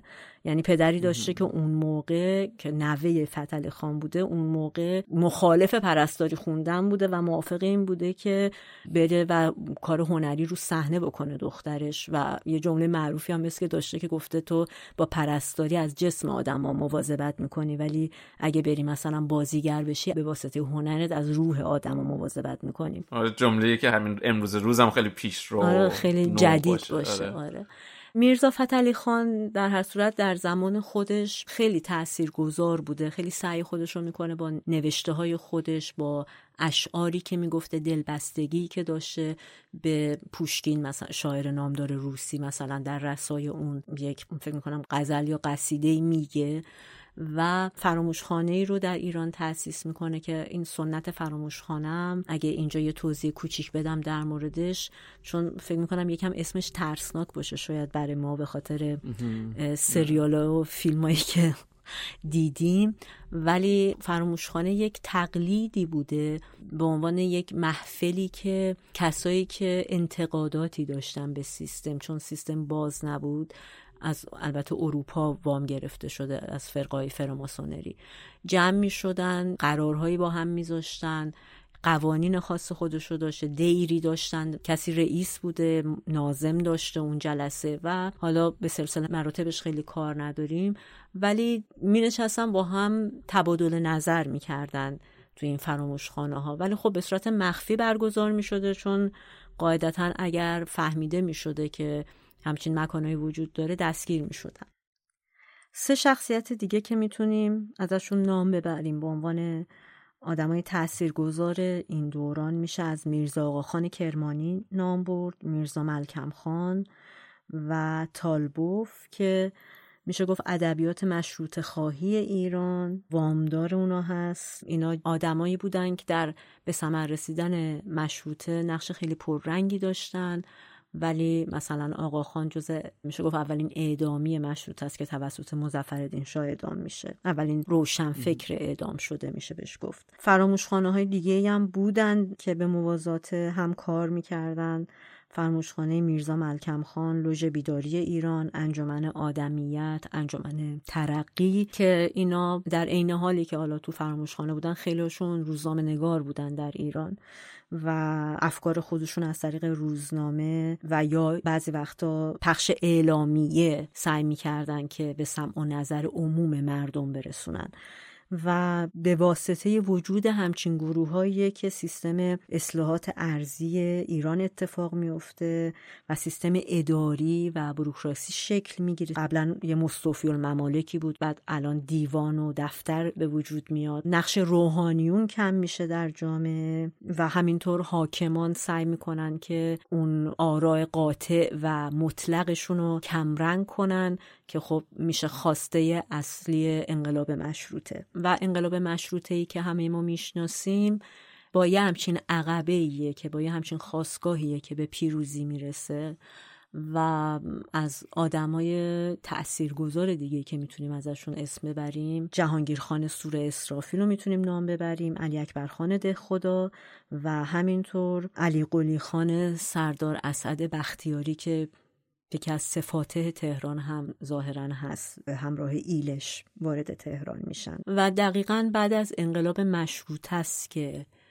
این گروهی که مسبب انقلاب مشروطه شدن و اسامی که از دل این انقلاب در اومد تحت عنوان روشنفکر یا منورالفکر ازشون یاد میشه. ولی در ابتدا همون اصطلاح اینتلکت انگلیسی که خب چون از فرانسه وارد شده بود بهشون انتلکت می‌گفتن. یا انتلکتوئل اطلاق می‌شد بیشتر رواج پیدا کرد در بین مردم و نگاه روشنفکری ایرانی اون موقع بیشتر از همه به فرانسه بود. بر اینکه فرانسه در اون زمان درگیری مستقیمی با ایران نداشت. انگلیس خیلی حالت استعماری خودشو داشت ولی فرانسه از نظر روشنفکری ایران اون موقع کشور یه جوری بیطرفی بود که در عین حال مهد آزادی و خودش هم که انقلاب کبیر فرانسه رو داشت به نوعی میشه گفت روشنفکرای اون موقع یه جور همزاد پنداری می‌کردن با فرانسوی ها و چه به لحاظ ادبیات چه از نظر تکنولوژی خیلی از اسامی که حتی ما امروز اطلاق می‌کنیم به اشیا یا در ادبیاتمون استفاده می‌کنیم از فرانسه وارد ادبیات ما شد. بعد از انقلاب مشروط همونطور که گفتم اتفاق جالبی افتاد. این بود که خب انگلیس خیلی تو چشم مشروط خواهان و روشنفکران اون دوران نبود. آمریکا یه حالت بیطرفی داشت هنوز ولی روسیه روسیه تزاری. مهمترین دشمن روشنفکری اون موقع به حساب می اومد تا قبل از ورود کمونیسم به ایران که در واقع نگاه چپ شکل گرفت. چهرهای بسیاری روشنفکری بعد از انقلاب مشروطه رو همراهی می‌کردن. خیلی تعداد اسامی زیاده. معروفترینشون سید حسن تقیزاده است. ملک شعرهای بهار محمد علی جمالزاده است حسین کازمزاده ایران شهر حسن پیرنیا محمد علی فروغی که نقش خیلی پیشبرنده و واقعا تاثیرگذاری در دوران پهلوی اول و اوایل پهلوی دوم داشت. همینطور عبدالحسین تیمورتاش سید احمد کسروی که کشته شد. فرخی یزدی سید زیادین تبا تبایی ایرج میرزا عارف قزوینی هنوز سیل عریض و طویلی هست از این چهره ها ولی به طور کلی ما می‌تونیم روشنفکری ایران رو به سه دوره تقسیم کنیم. روشنفکری نسل اوله که همزمان با انقلاب مشروط است. تو این دوره یه جور نگاه متضادی به غرب وجود داره. یعنی نه کاملا مثبت نه کاملا منفی. میشه گفت شاید نگاه جالبی هم باشه. به خاطر اینکه از یه طرف در این دوره دستاوردهای فکری و علمی غرب خیلی مورد ستایش قرار می گرفت و اینکه دموکراسی وارد شده بود مردم سالاری مفهومش به وجود اومده بود و در غرب جریان داشت. اما از یه طرف دیگه هم میومدن خیلی سیاست های استعماری غرب و مورد انتقاد قرار می‌دادن. میشه گفت به صورت کلیتر سیاست های خارجی غرب در قبال کشورهای دیگه مورد نقد قرار می گرفت. به خصوص هدف روشنفکری اون زمان یعنی تو این دوره استعمار انگلیس بود و همینطور روسیه. دومین خصوصیت مهم این روشنفکران در ارتباط با مسئله دفاع از آزادی زنان بود. تاکید بر برابری حق زن و مرد و انتقادی بود که داشتن از مناسبات مرسوم اون زمان در اجتماع که اجازه حضور و ورود زن رو به خیلی از جاها نمی‌داد به خیلی از محافل نمی‌داد. کم کم ما می‌رسیم به دورانی که مثلا قمرون ملوک وزیری میره در گراند هتل کنسرت اجرا می‌کنه و این حضور به واسطه اشتبانی بوده که عارف قزوینی ایرج میرزا در اشعار خودش از قمرون ملوک وزیری می‌کردن. اشعار بسیاری در مخالفت با هجاب سروده میشه در این دوره. و سومین خصوصیت این نسل انتقاد از مذهب و متولیان مذهبه. به خاطر اینکه این عده عقیده داشتن که مذهب با خرافات آمیخته شده و باعث بروز تسلب و تعصب فکری میشه. روشنفکرانی هم بودن مثل ایرج میرزا که به عوام مذهبی هم حمله می‌کردن در نوشتاشون حالا چه به صورت تنز چه به صورت حج و ملک و بهار خیلی لبه تیز این انتقاد و متوجه عوام و روحانیون هم البته تو اشعار خودش کرد. و چهارمین خصوصیت نسل اول روشنفکر را انتقاد از جامعه و مردم بود. یعنی اولین باری بود که در تاریخ ایران نقد مردم عادی و اینکه اصولا ما چرا یه همچین آداب و رسومی داریم؟ چرا از نظر فرهنگی این شکلیم؟ این مسائل باعث عقب ماندگی ما شده. پرداخته شد در واقع تو روشنفکری نسل اول. به این سری مسائل و تعریف از مدرنیته و زندگی غربی. ولی بعد از به قدرت رسیدن رضاخان حالا چه در مقام نخست وزیری و چه زمانی که شاه ایران میشه یه دفعه دوباره فضای سرکوب به وجود میاد. و ترورایی صورت می‌گیره که یه سری که از ترس و زندان و گیر و گرفتاری های اینطوری ساکت میشن و یه دم واقعا حذف فیزیکی اتفاق میفته میرزاده عشقی ترور میشه فرخی یزدی در زندان آمپول هوا بهش می‌زنن.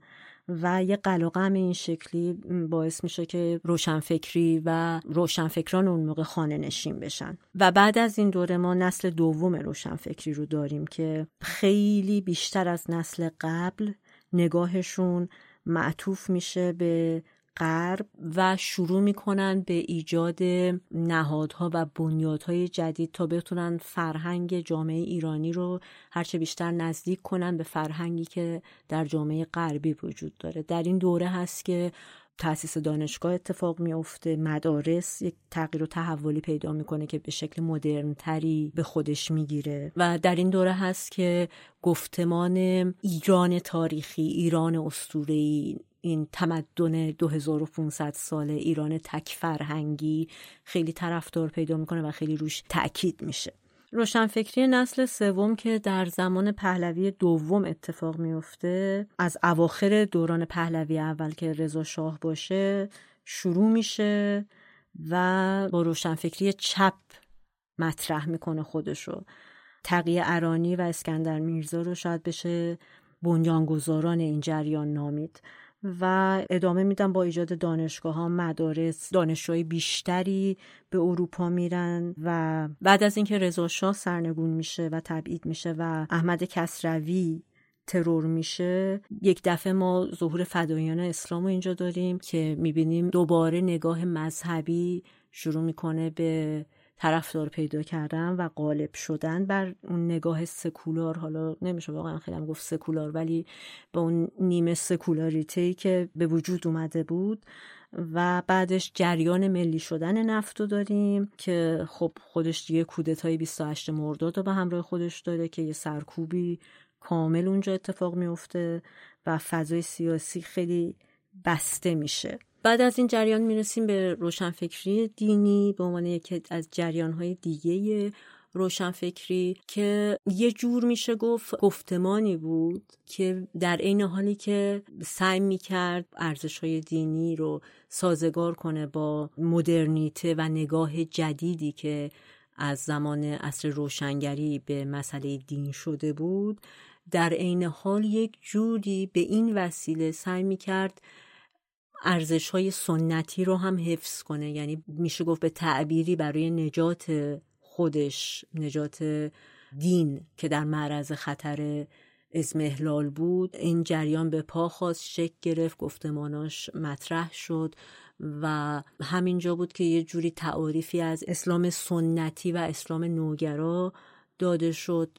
و کسانی که پیرو این نظریه بودن به برداشت های نوینی از دین اسلام رسیده بودن و معتقد بودن که خیلی از اصول اصول صد درصد و قطعی نیست و قابل تعبیر و تعویل بر اساس زمان و شرایط اجتماعی. از مهمترین کسایی که توی این قضیه نقش پررنگی داشتن دکتر شریعتی مهندس بازرگان. می‌تونیم نام ببریم که در واقع این گفتمان اصلاحاتی که بعد از انقلاب اسلامی هم ادامه پیدا کرد یه جوری میشه گفت منشأ و سرچشمه خودش رو از این نگاه می‌گیره. آره حالا از اون ور این روشنفکری دینی یه جوری نقض قرضه هم هست تو خودش. یعنی همونطور که حالا گفتیم چه تو دوران روشنگری و چه روشنفکری به طور کلی یک روند منطقی تفکر منطقی داره که به نوعی می‌خواد با اون قسمت حالا خرافات دین به مخالفت بپردازه و با دلیل و منطق بهش نگاه بکنه. ولی از اون ور حالا میایم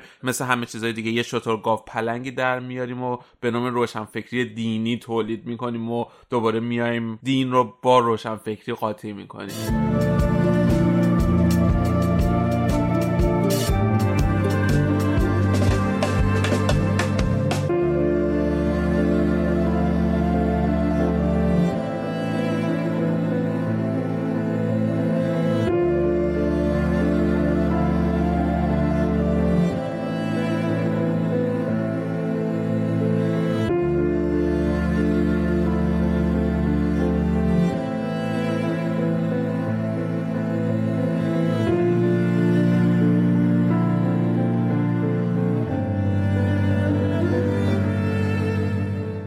این همه در مورد تاریخچه روشنفکری چه تو دنیا چه تو ایران حرف زدیم و اسمهای مختلف و روشنفکرهای مختلف رو نام بردیم. ولی بیایم بریم حالا اصلا این روشنفکری واقعا چی هست؟ اصلا میشه یک تعریف واحد ازش داد یا چطوری باید بیانش کرد؟ اشاره کردیم تو انگلیسی بهش میگیم intellectual یا چیزی که تو فارسی هم انتلکتوال بهش میگیم که احتمالا از فرانسه اومده. و ببینیم اصلا حالا فرق این انتلکتوال با intelligent که تو انگلیسی داریم به معنای انسان باهوش تقریبا میشه. گفت چی هستش؟ intelligent یا آدم باهوش آدمیه که بر اساس معلوماتی که داره بر اساس علمی که داره می‌تونه توی شرایط مختلف توی چلنج های مختلف تو چالش هایی که به طور روزمره باهاشون درگیره واکنش های مناسبی نشون بده. یک علمی رو داره و اون علم رو می‌تونه به خدمت بگیره برای پیشبرد بهتر زندگی خودش برای بهبود بخشیدن به شرایط خودش. یه اصطلاحی تو انگلیسی داریم که این انسانهای باهوش رو به دو دسته تقسیم می‌کنه بوک سمارت و استریت سمارت بوک سمارت اون آدمهایی هستن که یک سری دانش تئوری دارن کتاب ها رو خوندن باهوش هستن و اون دانش رو دارن و اون دانش رو به خدمت خودشون می‌گیرن. استریت سمارت کسیه که شاید حتی باسواد نباشه. چیزی که مثلا ما خیلی وقت میشنیدیم. مثلا پدر بزرگ هامون شاید سواد خوندن نوشتن نداشتن ولی می‌تونستن ضرب المثل ها یا شعرها رو به مورد استفاده بکنن یا یک سری معلوماتی رو داشتن یک هوشی رو داشتن یا چیزی که شاید بهش بتونیم بگیم هوش اجتماعی که تو زندگی روزمره به دست میادش و اون وقت در زندگی روزمره بهبود میبخشه کیفیت زندگی رو. اما فرد روشنفکر چی؟ روشنفکر چیه؟ مطمئنا میشه گفت یک فرد روشنفکر باید باهوش هم باشه. اما از اون ور میشه گفتش فرد روشنفکر یا اینتלקچوال تفاوتی که با یک فرد باهوش داره اینه که خب این مطالعات رو داره علم رو داره ولی از اون ور لذت می‌بره که این چالش های فکری رو تمام مدت ادامه بده. سوال مطرح بکنه به چالش بکشه پاسخ سوال رو پیدا بکنه مباحثه بکنه به نقد بکشه و در حقیقت هیچ از سوال کردن و چرایی دست بر نمیداره. در حقیقت میشه گفت فرد باهوش علم رو به خدمت می‌گیره برای اینکه زندگی بهتری داشته باشه. وقتی به چالش برسه اون رو استفاده می‌کنه و بعد که زندگیش به آرامش برسه دیگه دنبال طرح سوال جدید نمیره. اما یک فرد روشنفکر همواره به چرایی قضایا می‌پردازه و همیشه این سوال رو تکرار می‌کنه. تو تعریف های دیگه که میشه کردش تو یک نظری میشه گفت هر کسی که از راه تفکر خودش پول در میاره آدم روشن فکره این در مقابل کسانی قرار می‌گیره که چیزی رو تولید می‌کنن مثل کارگران مثلا و کسانی که سرویسی رو ارائه میدن مثل مثلا تعمیرکاران. در مقابل این هر کسی که با فکر خودش کار می‌کنه مثل یک معلم مثل یک استاد دانشگاه مثل یک دانشمند مثل یک هنرپیشه همه کسانی که سرویسی رو ارائه نمیدن یا چیزی رو تولید نمی‌کنن اما از توانایی ذهن خودشون استفاده می‌کنن. به تمام اینها میشه گفت روشن فکر حالا یه تعریف دیگه میشه گفت روشن فکر فرهنگی رو نام می‌برن که هر کسی که از فکر خودش استفاده می‌کنه اما در جهت تولید هنر و فرهنگ به اون میگن روشن فکر اون وقتی که یه دونه معلم مثلا روشن فکر نمیشه. تعریف دیگه میشه گفت هر کسی که منطق رو در مقابل احساس قرار میده و تفکر منطقی داره روشن فکره و وقتی که برای دلیل وقوع مسائل بتونیم منطق رو بیاری وسط اینجا تو روشن فکر هستی. حالا میام. تعاریف بی نهایته دوباره یک نظر دیگه اینه که هر کسی که بتونه فکر و نظری رو منتشر بکنه و در قبال انتشار این فکر و نظر خودش پولی رو به دست بیاره آدم روشن فکر حساب میشه. ولی حالا در نهایت تمام این تعاریف می‌رسه به اینکه ایده نظر و فکر و منطق و دلیل بنیانهای اولی هستن که یک فرد روشن فکر داره. میشه حالا ادامش گفتش کسی که تفکر نقادانه داره. مثلا من فکر کنم شاید بشه گفت روشنفکر کسیه که مسئله رو به نقد می‌کشه و حالا می‌تونه راه حل واسش ارائه بده یا می‌تونه نده. یعنی نمی‌دونم حالا اینجا می‌تونه محل بحث بشه که آیا روشنفکر وظیفش راه حل ارائه دادن هم هستش یا نه. نقد کردن فقط کافیه. و دیدن در حقیقت اون مشکل خودش اولین قدمیه که یک روشنفکر باید برداره و بیانش بکنه. چیزی که تو بهش اشاره کردی که خب خیلی جا هم همینطوری تعاریف مختلفی از روشنفکری میشه همونطوری که خودت گفته گلوگاه بحثمون دقیقا همینجاست. یعنی حداقل مشکلی که من خودم با این تعاریف دارم اینه که تو همه این تعریفا فرد روشنفکر خیلی جاها گفته میشه که به چرایی می‌پردازه به چرایی امور می‌پردازه. وقتی ما با همه اینو نگاه می‌کنیم مثلا چرایی. خب کیه که به چرایی نپردازه در اصل؟ یعنی همه انسان ها کم و بیش به این مسئله می‌پردازن. خیلی جاها میگن کسی که از قوه عاقله از عقل خودش خیلی استفاده می‌کنه. همه ما کم و بیش به درجه ای از قوه عقل خودمون تو تصمیم گیریمون استفاده می‌کنیم. بحث احساس یا منطق پیش میاد که میگن روشنفکران منطق و بر احساس ترجیح میدن. بازم تو همینم یه جور میشه گفت مغلطه ناخودآگاهی اتفاق میفته.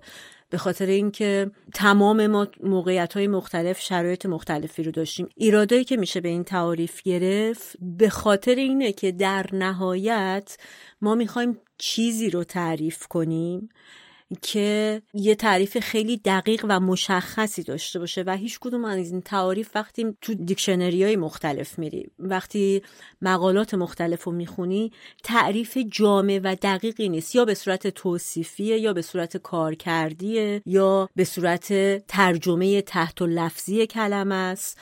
و در نهایت نوعی میشه گفت تو همه این تعاریف برتری یک چیزی بر چیز دیگه ای تاکید میشه توش.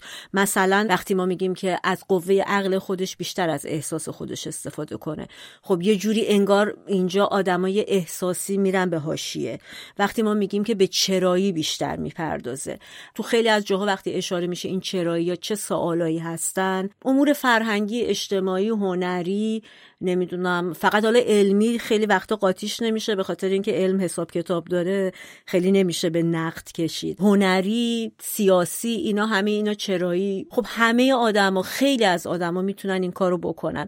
در نهایت منظور من از این بحث اینه که واقعا تعریف دقیقی از روشن فکر وجود نداره و خطر اصلی اینجاست که تمام این نگاه های مختلفی که به روشن فکر یا در جهت تعریف روشن فکر ارائه میشه مثل یه سیستمی عمل می‌کنه مثل یک فریمورکیه مثل یک قابیه که شما توش می‌تونین هر چیزی رو بریزین. و اگر قدرت تحلیل اگر قدرت کلام قوی داشته باشین می‌تونین از توش چیزای خطرناکی رو هم در بیارین خیلی وقتا. یعنی کسی که یک سری خصوصیات حالا ذاتی یا پرورشی رو داره می‌تونه از یک موضوع که شاید چرایی و به نقد کشیدنش اونقدر لازم نباشه ولی به لحاظ منفعت شخصی که برای اون آدم داره. حالا این منفعت شخصی می‌تونه پول باشه می‌تونه قدرت اجتماعی باشه می‌تونه نفوذ باشه می‌تونه شهرت باشه. هر کدوم از مواردی که اصلا آدم می‌تونه به عنوان منفعت بهش نگاه کنه. می‌تونه تمام اینا رو بریزه تو اون سیستم که در دید عمومی به عنوان روشنفکر دیده میشه و از اون سیستم نتیجه ای بگیره که یه چیزی شبیه ایدئولوژی باشه و با اون تعصبی هم که داره اصولا اینجور آدما رو وقتی شما می‌بینید گوش خیلی شنوایی هم برای شنیدن ندارن. خیلی آدمایی که بیشتر از این که بشنون حرف می‌زنن. و برعکس چیزی که خودشون ادعا می‌کنن که خیلی منطقی صحبت می‌کنن اونجایی که موضع قدرت به خودشون می‌گیرن دقیقا زمانی که احساسشون بهشون میگه که شما قدرتمندین شما الان باید در موضع بالا باشین. ولی برای اون لحظه نمی‌تونن دقیقا دلیل منطقی پیدا کنن که چرا این احساس برتری رو دارن. و فکر می‌کنم این نگاه این تعریف نامشخصی که از این مسئله وجود داره به ایران هم کشیده شده. یعنی تو روشنفکری ایرانی هم وقتی نگاه می‌کنیم مثلا شریعتی روشنفکری رو توی تعهد به آدم متعهد میگه که احساس مسئولیت داشته باشه در قبال اجتماع خودش. خب اگه بخوایم اینطوری نگاه کنیم مثلا رئیس قبیله تو آفریقا هم می‌تونه روشنفکر باشه چون احساس مسئولیت داره. یا مثلا پیغمبر و اماما وقتی که جلال احمد اشاره می‌کنه به مثلا مقلد نبودن در روشنفکری و بحث قضا و قدری نبودنش رو پیش می‌کشه اشاره می‌کنه به همین مسئله به اینکه مثلا انبیا هم می‌تونن یه جوری روشنفکر زمان خودشون باشن. تو حالا گفتی که آره همه ما آدما چرایی داریم یا همه ما آدما منطق داریم. آره خب به طور روزمره داریم ولی امکان داره من معمولی الان با یک بحران مواجه شم بشینم خیلی عمیق فکر بکنم منطقی یا فلسفی فکر بکنم و چرایی بیارم. اما این روال روزمره من نیستش. یک چیز گذراست. فردام که حل بشه میرم به زندگی ادامه میدم. یا حالا مثلا تقابل منطق و احساس. اما روشن فکر می‌تونه کارش این باشه که فقط چرا داشته باشه. میگم میشه از این منظر نگاه کرد. از اونور شاید به قول تو بشه گفت همه ما یه جور روشن فکر هستیم. شاید همون چیزی که مثلا گفتم پدر بزرگ بی سواده مثلا من و تو هم یه روشن فکر بوده واسه خودش به خاطر همون چراهایی که تو ذهنش مطرح می‌شده یا با اطرافیانش صحبت می‌کرده. اما از یه نگاه دیگه تو تعاریف هم داشتیم. شاید بشه گفت همونطور که مثلا تو شاید پیانو بزنی یا آواز بخونی اما آماتوری ازش پول در نمیاری. اینجام روشن فکر اون کسیه که می‌تونه از این تفکر نقادانه خودش پول در بیاره. خب شاید حالا این خیلی نگاه سرمایه داری به فکر کردن باشه. ولی اینجا شاید بتونیم تعریف روشن فکر رو از غیر روشن فکر مقایسه بکنیم که از اون حالت آماتوریش در میادش و از فکر خودش از نوشتن خودش پول در میاره و اینجا به اون آدم می‌تونیم بگیم روشن فکر طبق این نظر یعنی تو فکر می‌کنی میشه روشن فکری رو یه جونی شغل دونست؟ منم واقعا همونطور که تو گفتی به نظر من یه چیزی نیست که یه چهارچوب توش بذاریم یا تعریف بذاریم و بگیم که روشن فکری این است و لا غیر یا بگیم که کی روشن فکره کی روشن فکر نیست. واقعا میشه از دیدگاه های مختلف زوایای مختلف و انسان های مختلف فکرهای مختلف بکنه یعنی میشه گفت شاید روشن فکری یه شغل باشه. اما از اون یه چیزی که تو مطرحش کردی بعضیا برای منافع شخصی خودشون برای به شهرت رسیدن برای این مسائل از روشن فکری استفاده می‌کنن. و حالا اینجا دقیقا یه زنگ خطر این هم میشه که اگر روشن فکری یک شغل باشه اون وقت روشن فکر برای بیان تفکر خودش باید به محبوبیت نظری که می‌خواد بده فکر بکنه. و حالا چه شغل باشه و بتونه یه نظر نامحبوب پولش رو ازش بگیره یا شغلش ازش بگیره چه اگر بخواد مثلا محبوبیت اجتماعیش باشه و اون نظر نامحبوب محبوبیت اجتماعیش ازش بگیره. دقیقا اینجا میشه اون پاشنه آشیل روشنفکری که می‌تونه روشنفکر رو به خود سانسوری بندازه یا اصلا روشنفکر رو از روشنفکری در بیاره و تاریک فکر در حقیقت بکنتش یا مثلا تملقوی سیستم بکنه. در حالی که روشنفکر یکی از کاراش اینه که با سیستم مقابله که نه نقد سیستم بکنه در جهت بهبود سیستم. ولی دقیقا حقی که میشه داد که the right to be wrong حق اشتباه کردن اشتباه داشتن. چیزی که مثلا ما توی مجامع آکادمیک علمی اینو داریم. یک دانشمند حق اینو داره که یک آزمایش رو بکنه آزمایشش اشتباه باشه و از این بیاد یک مقاله در بیاره و مطرح بشه تو مباحث علمی. به عنوان یک راهی که انجام داده و به نتیجه نرسیده و ازش یک درسی گرفته شده. ولی شاید واسه روشن فکر نشه این حق اشتباه کردن واسش قائل شد واسه اینکه امکان داره یا شغلش شاید دست بده یا محبوبیتش یا جایگاهش شاید دست بده. و یا اصلا دنبال حالا توجیه باشه. من حرف تو رو متوجه میشم ولی خب من بازم همچنان فکر می‌کنم اگر هم مفهومی به اسم روشن فکری وجود داشته باشه یه مفهوم لوس شده است. یعنی قرار نیست مثلا حالا بعدها رشته دانشگاهی وجود داشته باشه برای این قضیه به صورت صرف بخواد آدم نگاه کنه. برای اینکه در تعریف روشن فکری که من معتقدم تعریفی نداره وقتی در عین حال به تمام پارامترها نگاه می‌کنی هم اخلاقیات وسط کشیده میشه. در مقابل اون سودجویی که تو صحبتش رو کردی یعنی به نظر میاد که یک آدم روشن فکر باید آدمی باشه که به منافع شخصی به منافع جمعی در واقع فکر کنه. یعنی همیشه منافع جمع و به شخص ترجیح بده اگرچه حتی اون شخص خودش باشه. و این خیلی انتظار زیاد. اصلا نمیشه بحثش رو انقدر دقیق کرد. و از اون طرفم بحثی که پیش میاد سر همین میزان استفاده از عقل نمی‌دونم در چه حد به چرایی ها بپردازه. همه اونا از نظر من عرصه رو تنگ و تنگتر می‌کنه برای اینکه ما اصلا بخوایم اعتباری بدیم به این واژه. یعنی مثلا من با خودم فکر می‌کردم که این همه ما کلمات مثل فیلسوف داریم میره به فلسفه خودش می‌پردازه. نمی‌دونم نقاش داریم کار نقاشی انجام میده در عرصه هنر. محقق داریم.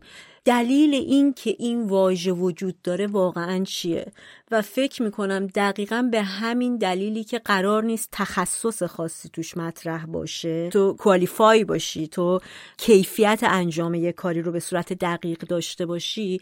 این یه مجرایی شده برای بیشتر از همه اعتبار گرفتن اجتماعی و اعتبار مردمی پیدا کردن به خصوص این اواخر در بین آدما. من اصلا منظورم از این حرف این نیستش که ما آدم های شجاع و پیشرویی نداشتیم نسبت به زمان خودشون یعنی در طول تاریخ خودمون. ولی کلمه روشنفکر اصولا به نظر من کلمه مجهولیه و اگر هم به این قضیه نگاه کنیم باید در بستر یه تاریخ بهش نگاه کنیم. یک مفهومیه یه رویدادیه که از تاریخ برمیاد. نمیشه این کلمه رو کشید بیرون و مثلا برای امروز تو ایران بدون اینکه به عقبش نگاه کرد به این شکل استفاده میشه. آره یعنی باهات موافقم. شاید اصالت خودش رو از دست داده این قضیه. یعنی اون روشنفکری که 400 سال قبل مثلا تو اصر روشنگری به مقابله با کلیسا برخواست وقتی که منابع محدود بود. اطلاعات محدود بود. اون یه اصالتی داشت. ولی امروزه به خصوص مثلا توی 20 سال اخیر با رواج اینترنت با حجم عظیمی از اطلاعات که وجود داره و قابل دسترس واسه همه شاید یه جور اصالت خودش رو از دست داده باشه. یه مثالی که میشه زد اوایل بحث به امیل زولا اشاره کردی که یه جور به عنوان اولین روشن فکر مطرح میشه و کاری که اون کرد خب رفت اطلاعاتی که وجود داشت رو بررسی کرد و یک دقیقت افشاگری کرد در قالب یک مقاله. در مقابل اون ما امروز آسانج رو داریم. جولیان آسانج که کار مشابه زولا رو کرد. یک سری اطلاعات محرمانه رو در آورد. ولی این اطلاعات رو بدون هیچ پردازشی فقط بیرون داد داد دست روزنامه ها که حالا خودشون هر کاری می‌خوان باهاش بکنن انجام بدن. در حقیقت میشه این دوتا رو مشابه هم یا نظیر هم قرار داد. ولی اون موقع اون اطلاعات برای زولا ارزشمند بود که وقت بذاره تحقیق بکنه و از توش چیزی در بیاره. واسه همین میشه به اون گفت روشن فکر ولی از این ور آسانج همون کارو کرد ولی بدون هیچ زحمت. یعنی اطلاعاتو گرفت هیچ پردازش نکرد فقط داد بیرون. دقیقا این ذات دنیای امروزه که اینقدر اطلاعات زیاده که دیگه پردازش اطلاعات اصلا اصالت خودش رو دست داده ارزش خودش رو دست داده و اون وقت میشه گفت شاید از این منظر روشن فکری هم دیگه فقط همین باشه که تو یه سری اطلاعات رو بگیری بدون هیچ پردازشی فقط اینا رو تکرار بکنی بیانش بکنی و بدی بیرون و اون وقت واسه خودت همون پرستیژ اجتماعیشو بخری جستشو در حقیقت بگیری اداشو در بیاری.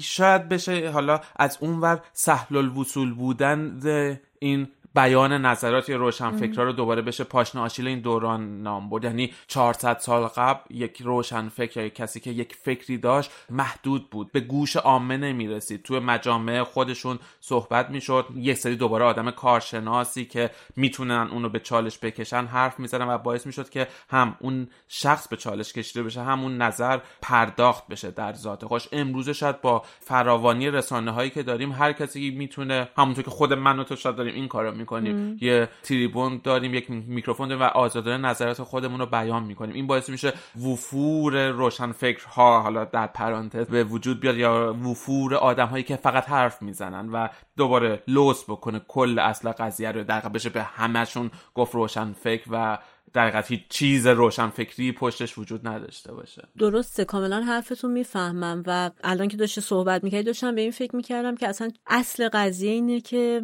یه جوری شاید به یه تعبیری بشه این عصر جدید رو که ما درش زندگی می‌کنیم و چون الان فعلا هیچ چیزی مشخص نیست بعد از این انقلاب اینترنتی که اتفاق افتاده و مثلا شاید صد سال دیگه بشه خوب در مورد این دوره نوشت.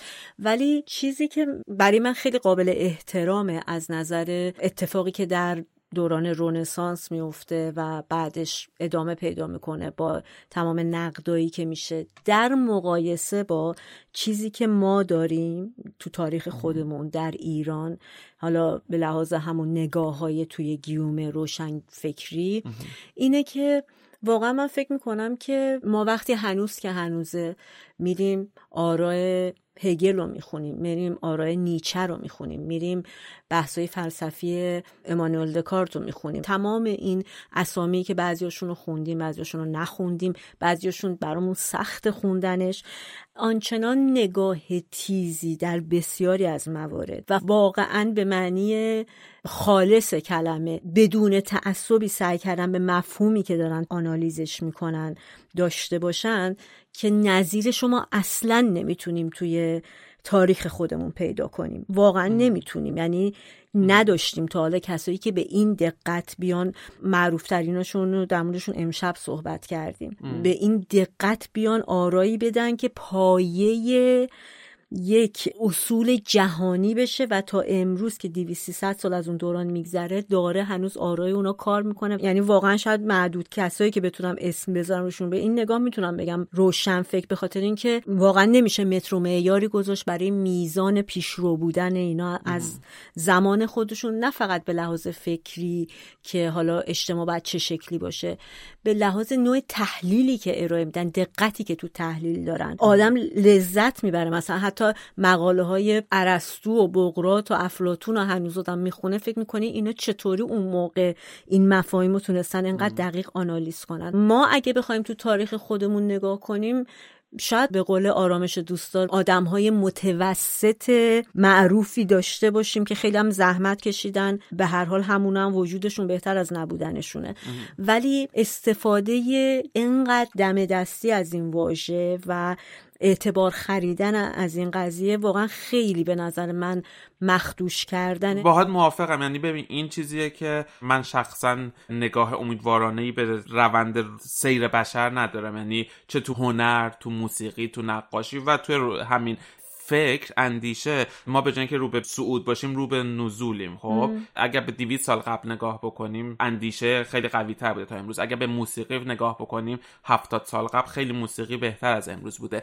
اما اما یه امای بزرگ داره. خودت هم گفتی باید اینو در آینده نگاه کردش. الان تو داری اون نام هایی که نام می‌بری ده نفر رو داری توی مثلا یک بازه 300 ساله نام می‌بری و اون وقت مقایسهش می‌کنی با تمام اندیشمندانی که امروز اندیشمندان دوباره توی گیومه. که امروز داریم در موردشون حرفاشون رو میشنویم. نه من اینطوری نگاه نکردم. من شاخصای دنیای چیزو با ایران مقایسه کردم. با دنیا من با حرف تو موافق نیستم. حالا حتی در ایران هم. یعنی من قبول دارم حرف تو رو کلا. ولی مثلا میگم چه در دنیا حتی یا حالا چه در ایران 300 سال دیگه ما می‌تونیم اینو مقایسه بکنیم. یعنی شاید اون موقع مثلا در ایران خودمون یک یا دو اسم مونده باشه که خیلی نظرات شاخصی داشته باشن. از اون ور خب آره به این یک نقدی هم هست که به جریان روشنفکری ایرانی وجود وجود داره که خب از غرب و از اروپا اومده. یک اصالتی از خودش نداشته. یک جور شاید کپی کردن از روشنفکری در غرب بوده. شاید شاید واقعا اون موج اولی که تو گفتی تقلید کورکورانه از روشنفکری غربی بوده و بعد بنیانش از اول سوس بنا نهاده شده یا یک کپی بدون تفکر بوده. و حالا اینجا یک چیزی که من فکر می‌کنم گفتم تو قسمت قبلی که روشنفکری دینی شاید یه جوری نقص قرض باشه. اما از اون شاید بشه گفت روشنفکری دینی یه جور بومی و اتفاقا خیلی روشنفکری واقعیه که خواستگاه ایرانی داره. دقیقا اون کپی برداری که انجام شده از روشنفکری غربی و زده کنار و خودش اومده یک چیزی رو برای خودش بر اساس اصالت خودش بر اساس خواستگاه اجتماعی جغرافیا و تفکر خودش اومده اینو بنا نهاده. من البته با این حرفت خیلی موافق نیستم که حالا این جریان روشنفکری در ایران کپی یا گرته بر البته من اینطوری فکر نمی کنم. طبق چیزایی که متوجه شدم نگاه یک سری به این شکل دکتر بیژن عبدالکریمی مثلا. خیلی موافق این استدلالم که جریان روشنفکری در ایران اتفاقا اصلا یه چیزی که از خارج اومده نبوده. من فکر می‌کنم ایرانی ها با روبرو شدن با مظاهر روشنفکری همون دلایلی که قبلا توضیح دادم که این احساس کم بود و حقارت توشون اتفاق افتاد نیازی بود که احساس می‌کردن نیازی بود که حس می‌کردن باید چیزی رو تغییر بدن. مثل خیلی زمانهای دیگه تغییراتی که اتفاق افتاده بود. مثل مثلا می‌تونیم بگیم زمانی که حالا ادعی معتقدن اسلامی که به ایران اومد اسلام ایرانی شد یعنی شیعه نتیجه ایرانی شدن اسلام بود. مثل خیلی چیزهای دیگه که نیازش رو احساس کردن. فکر نمی کنم مثلا اگر این اتفاق نمی افتاد اگر فرض کنیم ما که انقلاب مشروطه اتفاق نمی افتاد یا کسی اصلا از ایران نمی‌رفت فرنگ ببینه در اون دوران و ما فقط تو این فضای ایزوله رشد می کردیم دنیا هم داشت این اتفاق براش می افتاد این احساس نیاز تو ما به وجود نمیمد و یا شاید اگر اصلا ما توی خلا بودیم شاید مثلا هزار سال دیگه به این وضعیت می رسیدیم ولی از این بحث اگر رد شیم به نظر من خطری که وجود داره تو این قضیه یعنی چیزی که برای خود من واقعا مایه قصه است اینه که فکر می‌کنم نسل ما و نسل بعد از ما ولی امیدوارم واقعا بچههایی که متولد دهه 90 و بعد از اون هستن این شکلی نشن. نسلی بودیم که حالا به هر دلیلی با این اسامی بزرگ شدیم به این اسامی اعتقاد داشتیم آثارشون رو دیدیم خوندیم. این اسامی گنده که الان تو همه جا هستن. و من مثلا چند وقت پیش اگه یادتون باشه سر نمایشگاهی که مسعود کیمیایی گذاشته بود نمایشگاه نقاشی که گذاشته بود تو گالری لیلی گلستان خب خیلی اعتراض کرده بودن. اولا اینو بگم که متعاقب همین مجهول بودن تعریف روشنفکری ما تو ایران یه جور نگاهی وجود داره که مثلا نانوشته میگن فیلمساز روشنفکر بازیگر روشنفکر نقاش روشنفکر اینا هر کسی که با یه سری امور انتظایی در واقع بشه گفت سر کار داره به اسم روشنفکر شناخته میشه. البته تعریفی روشنفکری که ما در دهه چل داشتیم. ولی الان بعد از گذشت قریب به 60 سال 61 سال می‌بینیم ما هنوز درگیر همون اسمایی. ما که میگم منظورم نسل جدید ایرانه. و این نسل اتفاقا این نسلی که من ازشون صحبت می‌کنم نسلی بودن که اشتباه کم نکردن. تصمیمای خطا کم نگرفتن های غلط کم نداشتن. و مثلا این بحثی که صحبتش رو کردم در مورد آثار نقاشی مسعود کیمیایی من دیدم مثلا تو کلاب هاوس گروه هایی تشکیل شده بود سر اینکه چرا باید کیمیایی اصلا این کارو بکنه و چرا باید لیلی گلستان بیاد حمایت کنه. یعنی این همه بچه های مثلا رشته نقاشی نقاشی خوب هستن. چرا اونا رو ول می‌کنه؟ خیلی راحت میاد میگه من پارتی بازی کردم. دلم خواسته دوستم بوده. می‌خوام نمایشگاه داشته باشه. و این بحث خیلی در گرفته بود. من اونجا خیلی خیلی دلم سوخت برای خودمون. اینکه چرا برای ما اینا تموم نمیشن؟ خب جواب اولش اینه که ما نداریم. ما به اندازه ای که لازم بوده حالا نمی‌خوام بگم تولید روشنفکر ولی کالای هنری مرغوب. از هر نظر که از زاویه فرهنگی اگه به این موضوع نگاه کنیم نداشتیم و نداریم. ولی واقعا فکر می‌کنم یک جایی نسل ما و نسل بعد از ما باید بپذیره که هیچ دست کمی از چه بسا خیلی هم جلوتر باشه. چون اگه بریم بحثای بچه ها رو دنبال کنیم چه تو پادکست هایی که می‌سازن چه تو مثلا کلاب هاوس که بحثایی که می‌ذارن من فکر می‌کنم اصلا همین فضای دموکراتیکی که تو بحثا وجود داره خودش خیلی خیلی خیلی پیشروتر از چیزیه که ما تو زندگیمون تجربه کردیم. یعنی ما با دموکراسی به دنیا نیومدیم ما با دموکراسی بزرگ نشدیم. ولی داریم خیلی سعی می‌کنیم که دموکرات باشیم. چیزی که شاید مفهومش رو اون زمان اونا می‌دونستن ولی حتی تو بحثاشون و تو نگاه امروزشون اثری ازش نمی‌بینیم. خیلی دلم می‌خواد یه فرصتی دست داده بشه و یا یه بحثی را بیفته سر اینکه واقعا ما باید عبور کنیم باید تموم کنیم این حرفا رو. وقتی نگاه می‌کنیم تعجب می‌کنیم از اینکه چرا مثلا یه آدمی مثل آغداشلو که تو کار خودش تکه و اصلا رو دست نداره از این صحبت ها پرونده تجاوزش مطرح میشه. هر دم از این باغ بری می‌رسد خلاصه. و با شنیدن این خبرها در مورد نامجو در مورد ایکس ایگرگ و تمام این اسمای گنده ای که تو ذهن هممون هست میشکنیم ناراحت میشیم له میشیم سعی می‌کنیم موضع بگیریم سعی می‌کنیم دفاع کنیم از کار اونا یا نه. برای اینکه ارزش های خودمون برامون مهمترن روبروی اونا وایسیم. ولی من واقعا فکر می‌کنم بهترین کار گذشتن و بیاعتنایی بیاعتنایی نه به مفهوم اینکه بخوایم بیاعتنا باشیم ولی به خاطر اینکه خودمون رو اونقدر کافی می‌بینیم اونقدر جلوتر می‌بینیم که اون بحثا در حد یه سری بحثای واقعا زرد و حاشیه‌ای برامون به حساب بیاد نه اینکه متن افکار رو در بر بگیره. آره تا حدی باید موافقم. یعنی اصلا روشن فکر دقیقا اینه که در جا نزن. یعنی اگر کیمیایی اگر مسعود کیمیایی زمان زمانی روشن فکر بوده وقتی قیصر رو ساخته که حالا اینم جای حرف داره که آیا حالا قیصر از یه جهت خب موج نوع سینمای ایران بود ولی واقعا اگر نگاه بکنیم فیلم عقب افتاده و واقعا ضد روشن فکر از نظر یعنی محتوایی اصلا لومپنیزمه. آره ولی به هر حال حالا زمانی به هر حال به عنوان روشن فکران زمان خودش نام برده می شده دیگه. به هر حال حتی اگر بوده باشه یا مثلا داریش مهرجویی که فکر می‌کنم حداقل به نظر من آدم روشن فکری بوده ولی قرار نیست تا ابد روشن فکر باشه. یعنی چیزی نیستش که ما تا الال ابد بگیم این آدم روشن فکر بوده چون در زمانی روشن بوده. خب عوض میشه. یعنی دقیقا شاید امروز یک مثلا بچه 18 ساله ای که مطالعات داره واقعا فکر از مثلا مهجویی باشه که توی آمریکا فلسفه خونده و فیلم های روشن فکری سینما ایران رو ساخته ولی دیگه درجا زده از اینجا. یعنی اصلا ذات روشن فکری اینه که تو رو به جلو باشی پیش رو باشی جلوتر از بقیه باشی. قرار نیستش همیشه بگیم اون روشن فکر بودش.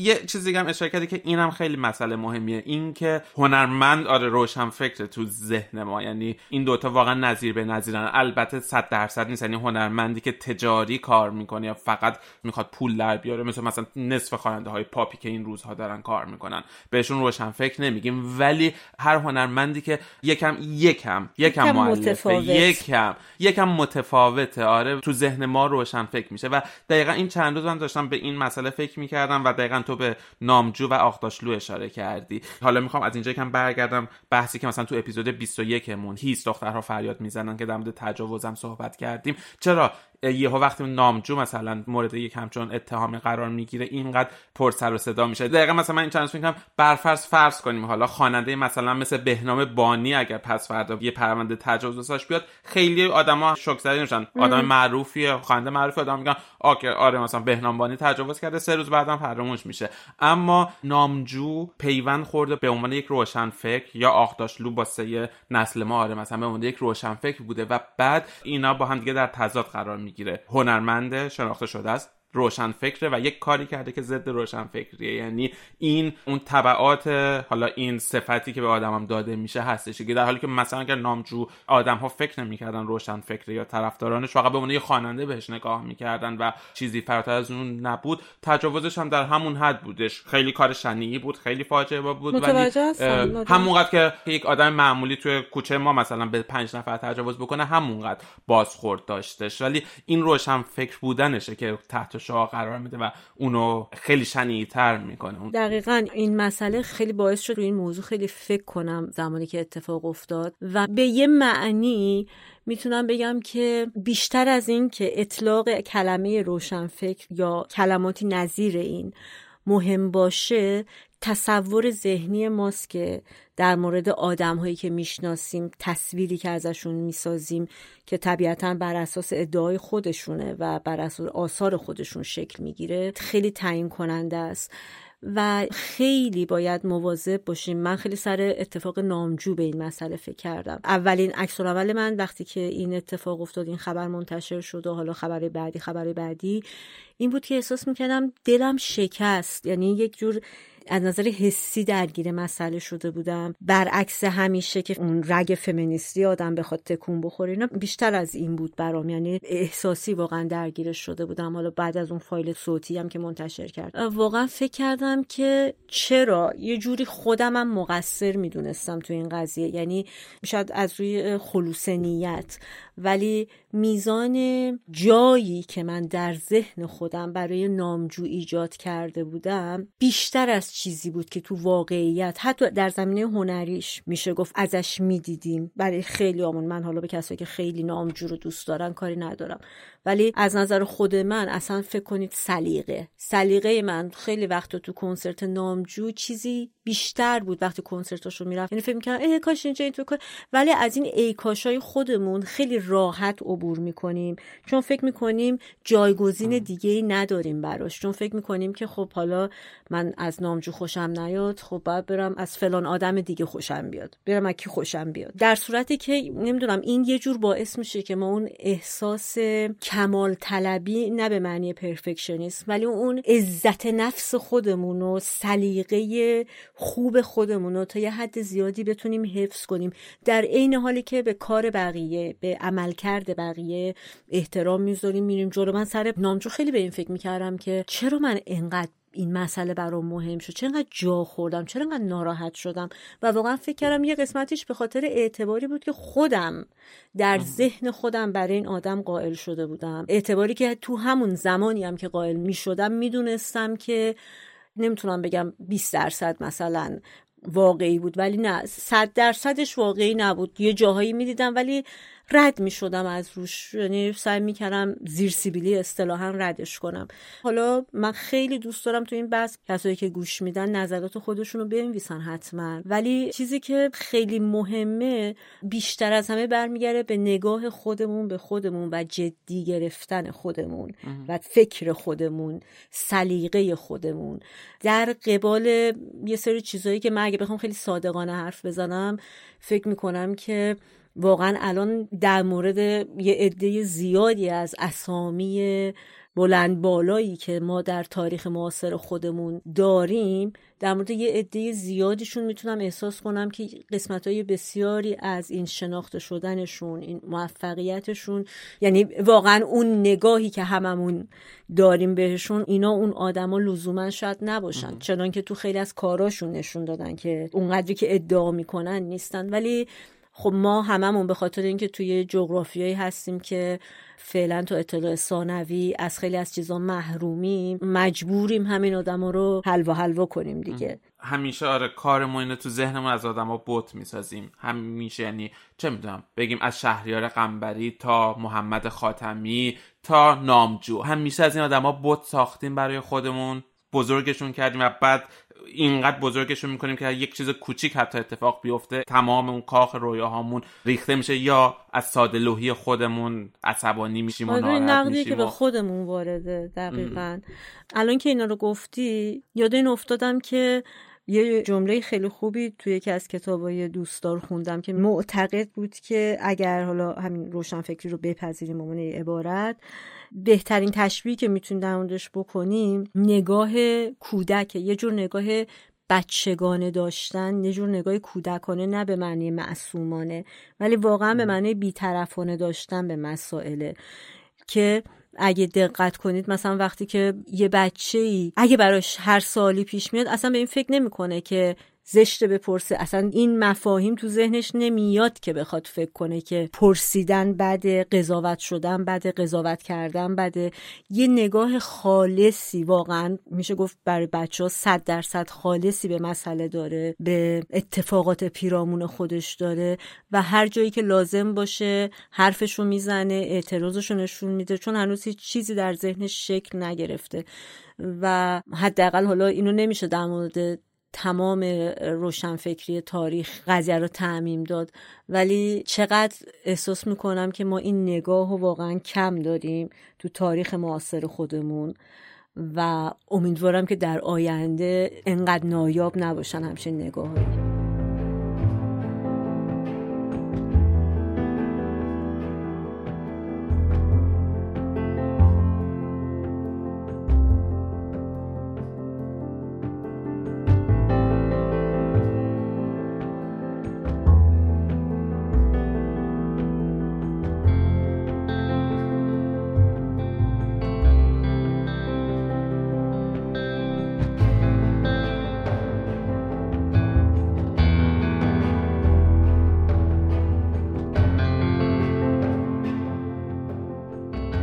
که شنیدین قسمت سی و چهارم بود از پادکست سکوت برها تحت عنوان تاریک روشن فکر خیلی دوست داریم که نظراتتون رو با ما در میون بذارین و اگه پیشنهادی دارین و به خصوص در مورد این بحث اگه نظر تکمیل کننده ای دارین حتما با ما در میون بذارین. و ما رو می‌تونین توی تمام شبکه های اجتماعی مثل توییتر، اینستاگرام یا تلگرام با سکوت برها پادکست پیدا بکنین یا توی اپ های پادکست برای ما می‌تونین نظر خودتون و کامنت های خودتون رو بنویسین.